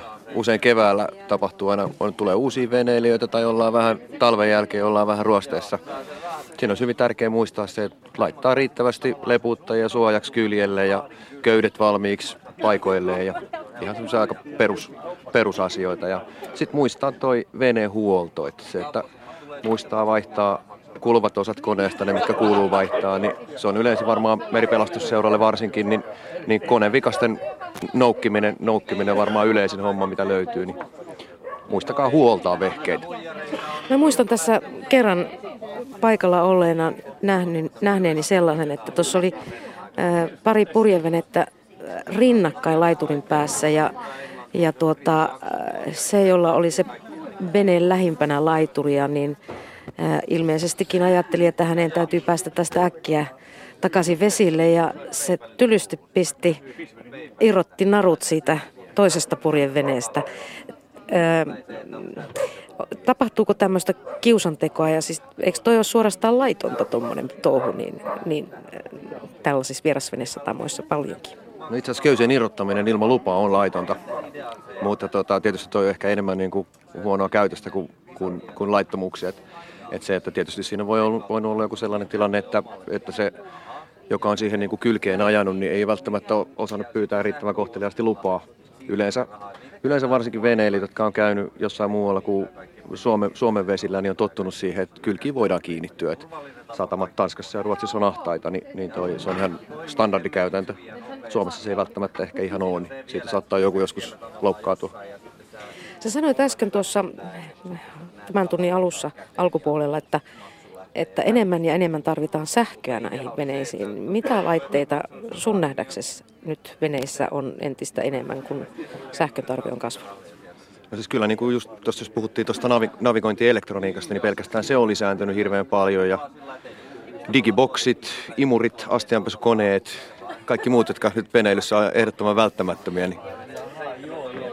Eli kilpavarustelu on myös veneilyssä yksi osa sitä hurmaa ja, ja tota, hinkua, millä, millä tuolla ollaan. Kyllä, siinä niin aika paljon lisätään just semmoisia samanlaisia mukavuuksia, mitä kodeissa on. Et, et veneessä vietetään paljon aikaa ja siihen halutaan niitä samoja, samoja mukavuuksia. itse en välttämättä ehkä ymmärrä, onko se tarpeellista, mutta, mutta et kuka sitä toisen harrastusta voi määritellä se tarkemmin. Miten itse veneilet muuten? Siis meillä on itsellä to, oikein pieni puriveneet, purjehduspäivät jää aika, aika vähäisiksi ihan työn luonteesta johtuen, mutta että purjehtiminen ja veneellä liikkuminen on kauhean mukavaa. Että toivoisin, että siihen voisi käyttää enemmän aikaa. Kiitoksia Mikko Anttipoika. Kiitos. Ja meillä on seuraava soittaja ja erittäin mukavaa, että kierrämme ympäri Suomea. Nyt olemme Etelä-Savossa ja Mikkelissä. Jorma Tiitinen on puhelimessa. Tervetuloa suoraan lähetykseen mukaan. Kiitoksia. Mitäs Mikkelin kesään kuuluu? Kesäpäivää sielläkin varmaan tai iltaa vietetään niin kuin täällä Kesäpäivää vietetään ja lämmit riittää ja venettä laitetaan. Ja mitä mielessä liikkuu tämmöisenä päivänä muuta kuin, että onpahan kaunista? Tuossa kuuntelin tätä ohjelmaa, niin minua jäi pikkusen vaivaamaan tämä valitus näistä nopeista isoista veneistä, kuinka ne häiritsee purjeveneitä. Ymmärrän, että se häiritsee purjeveneitäkin, mutta tuota, ne häiritsee var- varmasti yhtä paljon myös tämmöisiä normaalia hitaita moottoriveneitä, koska meiltä puuttuu köliä. Mulla on henkilökohtaisia kokemuksia siitä, että on termospulloja, särkylöitä ja kaikkea muuta hauskaa, kun ajetaan liian läheltä. Varsinkin Saimaan kapeilla väylillä, niin tämä on monesti ongelma. Eli perään kuulutan hyviä käytöstapoja.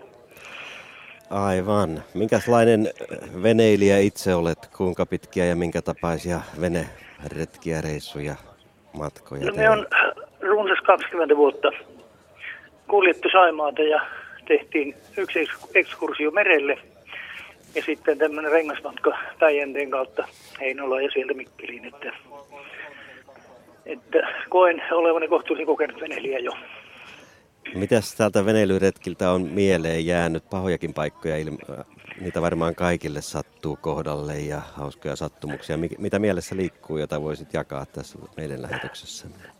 No minusta nämä ikävät kokemukset on onneksi vähän että niitä ei ole paljon. Mutta tuota, kaikenlaista hauskaa on. on ja tuota, tuossa äsken puhuttiin siitä, että miksi miehet ajaa ja naisen perille pitää hypätä rantaan. Niin tuota, eikö tämä meidän kiertoajelu Päijänteen kautta Heinolaa ja sieltä ylös, niin tuota, siinä on sadan tunnin ajoa. Mm-hmm. Ja se, se ajettiin tasan puhkiin. Sukupuolella minusta ei ole mitään väliä siitä, että kuka venettä ajaa. Tasa-arvo pitää paatissakin olla. Kyllä, ja koska naiset on yhtä taitavia kuin miehetkin. Niin, no miten se rannalle hyppääminen sinulta Jorma onnistuu, kun tiukka paikka tulee? Tuota, eikä tuo tullessa on ongelmia, että tuntee itse kämpelyksi ihan kanssa ja tuota, olemme pikkuhiljaa luopumassa veneilystä. Mutta järki korvaa sen kömpelyyden, eikö niin? Järki ja Kyllä, harkinta. Niin, tuota, niin kuin tuossa äsken sanottiin, niin tuota, tämmöisten satamapaikkojen suosio on lisääntynyt ja ihmiset käyttää luonnonrantoja paljon vähemmän kuin ennen. Ja se pitää meidän kohdalla hirveän hyvin paikkansa. Miltä muuten nuo Saimaan veneilysatamat ja niiden varustetaso? Tässä aikaisemmin todettiin, että Tampereen seudulla esimerkiksi niin kovin paljon ei tällaisia palvelusatamia löydy. Saimaa on vilkkaampi varmasti veneilyn kannalta. Veneitä on enemmän ja veneilyperinteitäkin. Miltä siellä kehitys on näyttänyt? Itse näkisin, että tuota, palveluvarustus on, jos ei erinomaisesti niin hyvässä kunnossa. Niin, tuota, täällä on PSS pitänyt, anteeksi, mulla on tästä pölystä johtuen äänikkäinen, niin PSS on pitänyt paikkansa kunnossa. Kunnat on vastannut toistaiseksi paikoistaan myös, ja meillähän myös täällä Linnassaaren ja Koloveden kansallispuistot ja metsähallituksen paikat ja sitten on kuntien virkistysalueyhdistysten paikat. Eli Saimalta löytyy kyllä paikkoja aina. Tietoa kannattaa vähän hakea ja, ja paikkoja löytyy, löytyy sitten Kyllä. eri, eri tahojen sopivia paikkoja. Mutta mitenkäs kun mä oon kuullut, mä en ole kovinkaan paljon sisävesillä liikkunut, mutta mä oon kuullut, että siellä, siellä ö, purssiseurat, purssiseuraajien jäsenet saa mennä toistensa saaripaikkoihin. Että se on tämmöistä avointa toimintaa. Pitääkö se Kyllä. paikkansa? Pitää. Sehän on loistavaa. Täällä merialueella ollaan vähän tiukkoja, jos toisen, toisen seuran vene yrittää laituriin. Tuota, eipä, eipä heitetä meriltä tule vaikka pois, että paikat on avoinna hyvin kohtuullista maksua vastaan, kun on purseuria lippu perässä. Hyvä.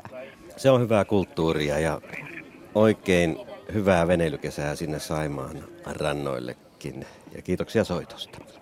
Kiitoksia. Eräs äh, sähköpostin lähettäjä tiedustelee teidän mielipidettänne ja näkemystänne siitä, että miten vesiskoottereilla vesillä liikkuviin pitäisi suhtautua. Ja Sellainenkin muuten hetki sitten lipui tässä, mutta hyvin rauhallisesti, että Ja sitä hi- tuskin hitaasti, huomasi, hiljaisesti. mutta hiljaisesti, niin, se on Niin. har, harvinaista ehkä näin. niin. Mitä mieltä esimerkiksi Jori sinä olet? No joo, se on, kyllä ne vesiskootteritkin sinne vesille varmasti kuuluu. Ei, ei, ei mulla ole pahaa sanottavaa vesiskoottereista. Tietysti niin kuin muiden vesillä liikkujen voi olla ehkä vaikea havaita tai huomata semmoista matalalla nopeasti liikkuvaa pientä kohdetta ja, ja siinä mielessä niin varovaisuutta ja tarkkaavaisuutta tietysti niiltä vesiskootterin omistajilta ja, ja käyttäjiltä toivoo. Se on ihan sama asia sitten taas myöskin melojat, ja, joita on paljon täällä Helsingin edus- edustallakin, niin, niin ni, niillä ihan sama vika, että pitää ottaa sitten niin kuin itse itsestään vastuu ja, ja varoa sitten niitä isompia ja, ja, ja rumempia, jos niin voidaan sanoa. Pertti Koiranen. Niin, niin aivan kuin sä sanoit äsken, niin siis yhtä lailla he kuuluvat vesille, mutta tota, niin vesiskootterit on sellaisia, että ne määrätyissä paikoissa niin esimerkiksi ajaa aivan liian kovaa ja, ja aiheuttaa määrätty, aika isoja peräaaltoja. Ja sanotaan näin, että mä oon itse asiassa nähnyt itse, että tässä ihan meidän Lahdella tuossa on ajanut kolmas vesikoosteri aika kovaa. Merivartijat otti heidät kiinni ja pisti tuossa noin 300 metriä tonne päin niin ajamaan noin 10-20 kierrosta aivan hiljaa. Harjoittelemaan harjoittelemaan. Eivät antaneet, ei, Siedätyshoitoa. eivät antaneet sakkoja, mutta pistivät harjoittelemaan tuohon noin ja kyllä ne ainakin oppia. Se, kysymys on vaan tässäkin, tässäkin että vuokraa, vuokraamispaikoissa niin tämä asennekasvatus ja tällainen, niin se on äärettömän tärkeää. Että. Tuossa oli kyllä sitä asennekasvatusta ainakin ihan kohdallaan. No mä luulen, että he oppivat ihan, ihan loistavasti kyllä sen, että Meillä on langalla Timo Mattila Liedosta. Hyvää iltaa. No hyvää iltaa. Olen tässä kuunnellut tätä ohjelmaa ja, ja tuota, noin, niin olisi tämmöistä kysynyt, kun meillä on tuommoinen purjevene ja ollaan 30 vuotta purjehdittu ja tuo venekin on nyt jo 80-luvun puolelta hankittu, mutta tuota, nyt kun on tullut ikää ja vähän muitakin syitä, niin tuota, olisin ihan kysynyt, että kun vene jää kesäksi tuohon äh, kuivalle, niin onko siinä jotain äh, kohtia, mihin pitäisi kiinnittää huomioon läpivieneissä moottoreissa tai, moottorissa tai jossain, mutta kaikki syyshuollot ja tämmöiset normaalit on kyllä tehty. Tota, onko se puuvene vai lasikuitu? Ei kun lasikuituvene, tuommoinen omega. Joo, no siinä se on niin vaarallinen, että... Mutta kyllä se kannattaa niin suojaa, suojaa kuumalta auringolta, että ei aurinko polta. Just sitä. Ressulalla se on, Ressulalla on tarkoitus jättää se, mutta tosiaan ja syysvallot tuli tehty, koska se on merivesi jäähdyttinen, niin glykolit on sisällä ja öljyt on vaihdettu ja näin, näin poispäin, mutta tuota, tulee mieleen, että onko siellä jotain, kun se jää kuiville, niin näissä messinkin on siis syöpymistä ja muuta, jos, jos läpivientejä on. Tai No. pitäisi vaihtaa öljyt vielä uudestaan, vaikka ei ajakaan. No jos tota, noita glykoleja, glykolit on ajettu, niin, niin ei se, se niin kuin tee haittaa, että jos ajaisi vaikka toisen glykolin ja laittaa vaikka tota sorvi- tai poraöljyä vähän siihen glykolin joukkoon, niin silloin jää moottorin niin kuin nämä sisäpinnat, jos on meriväsikone, niin ne ei ruostu silloin. Että. Just joo. Toi oli, toi oli ihan hyvä, kun, kun tuota, no, tässä, tämä on tämmöistä, joskus tulee ne mailit täyteen, niin tuota, vaikka ilmat on hyvät, mutta tuota, kiva on ollut kuunnella tätä ohjelmaa, mutta haikeana katsoa, kun vene on nyt pihalla ja jää toistaiseksi ainakin siihen. Niin ja sitten tuo akku kannattaa aina silloin tällä vähän ladata. Joo, Että, koko talven pitänyt. Mulla on semmoinen ylläpitolaturi niin, niin hupiakussa kuin tarttiakussakin, niin tuota, niissä on, on koko ajan, pitäisi olla hyvä henki päällä kyllä. oikein. Et, ei, ei tässä, tämä oli ihan, ihan hyvä hiukan, pikkusen öljyä oli sekaan, niin Joo, tuota, joo, kyllä. notkeilla. Kiva, kiitos paljon. Voi, voi olla kullanarvoinen vinkki, kun venettä aikanaan, aikanaan sitten taas vesille, toivottavasti siellä myöskin Simo Mattilan pihalla tai rannoilla. laitetaan. Miten nuo läpiviennit muutoinkin? Sehän on sellainen yksi, yksi ongelma, jota, jotka tulisi tarkastaa, ettei, ettei heti tarvitse ylöspäin nostaa taas venettä ja laittaa. No tuommoiset läpiviennissä, niin yleensä ne otetaan letkut irti ja, ja sitten sit kun ne laitetaan takaisin, niin katsotaan, että ne on, nämä letkut on notkeet ja ne ei ole kuivia, semmoisia haperoita ne päät ja, ja sitten nämä letkukiristimet, että ne on kunnossa. Että mieluummin käyttää sitä haponkestäviä letkuklemmoreita. No Pertti Koiranen kommentoi vielä. Mä sanoisin vielä, että, että, että sanotaan nykyään, kun käytetään hirveän paljon tuommoisia pallofix-ulkuja, niin ihan pieni ripaus syksyllä CRCtä sinne. Ihan mm. pieni ripaus, se, se riittää hoitamaan tota, niin, koko talven, talven tota, niin, ylläpidon ja se pysyy freesinä sitten seuraavaan kesään saakka. Joo, kyllä.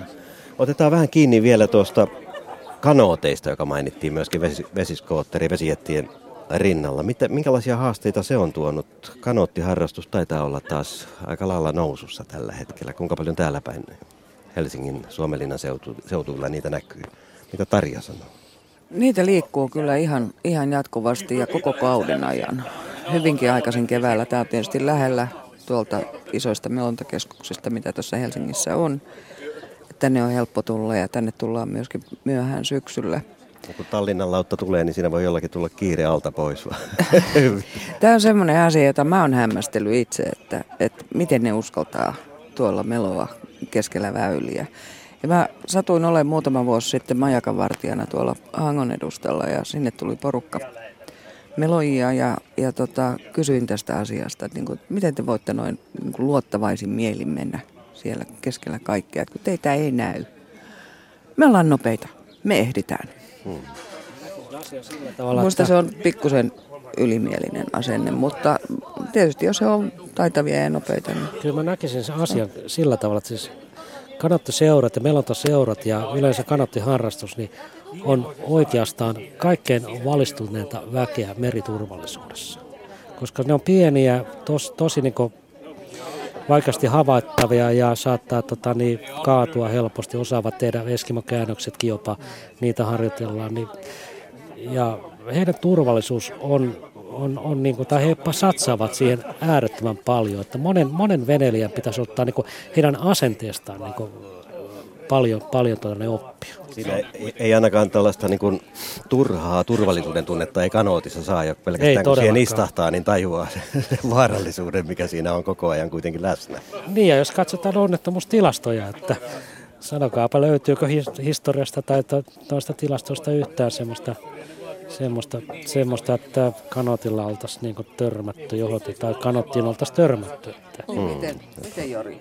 Onko teillä Ei niitä tehtäviä paljon on, mutta ja, ja se on ihan totta, että kyllä kanottoijat ottaa vastuun, vastuun itsestään, koska siinä on oma henki kyseessä. Mm. Yksi äh, kuuntelija on lähestynyt meitä vähän tämmöisen läpiviennin tapaisessa asiassa. Vanhan purjeveneen ukkosen johdin, millainen sen pitäisi olla? Tapoja on monia aina kuparilangoista kettinkeihin, jotka laskeutuvat vanteista veden alle eristettyinä niin, että eivät osu varvaslistaan. Jaska kysyy tämmöistä, että minkälaiset ukkosen johdattimet pitäisi veneisiin laittaa? No tota, mä, mä en sano, sano tähän mitään, että että kannattaa silloin jonkun sähkömiehen puoleen kääntyä. Että... Niin, Pertti. Eikö, eikö se ole semmoinen, semmoinen kolmio mastoon, tota, niin siitä tulee semmoinen Faraden häkki, että, joka tekee sen, että salama ei iske sinne.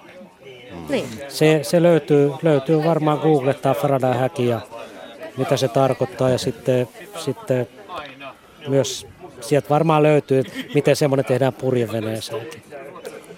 Sitten vielä yksi kysymys tähän. Miten pitäisi vastuullisen veneilijän siirtää venettä vesistö, vesistöstä toiseen, jos ajattelee esimerkiksi rapuruton siirtymistä? Minkälaisia ympäristöasioita pitää ottaa huomioon? Toimii vesillä. Hiljaiseksi meni tämä seura. Nyt, nyt taisi tulla sellainen kysymys. Pestä tietysti hyvin. Pestä vene hyvin. No mutta sehän on oiva ohje. Ja tässä lopuksi varmasti, kun lähetys tosiaan viimeisiä minuutteja tässä viedään ja pientä, mä luulen, että pientä yllätystä tässä valmistellaan, voisi kai todeta sen aika yleisen monen tunteman lauseen, että taitava kippari selviää siitä, mihin viisas ei joudu.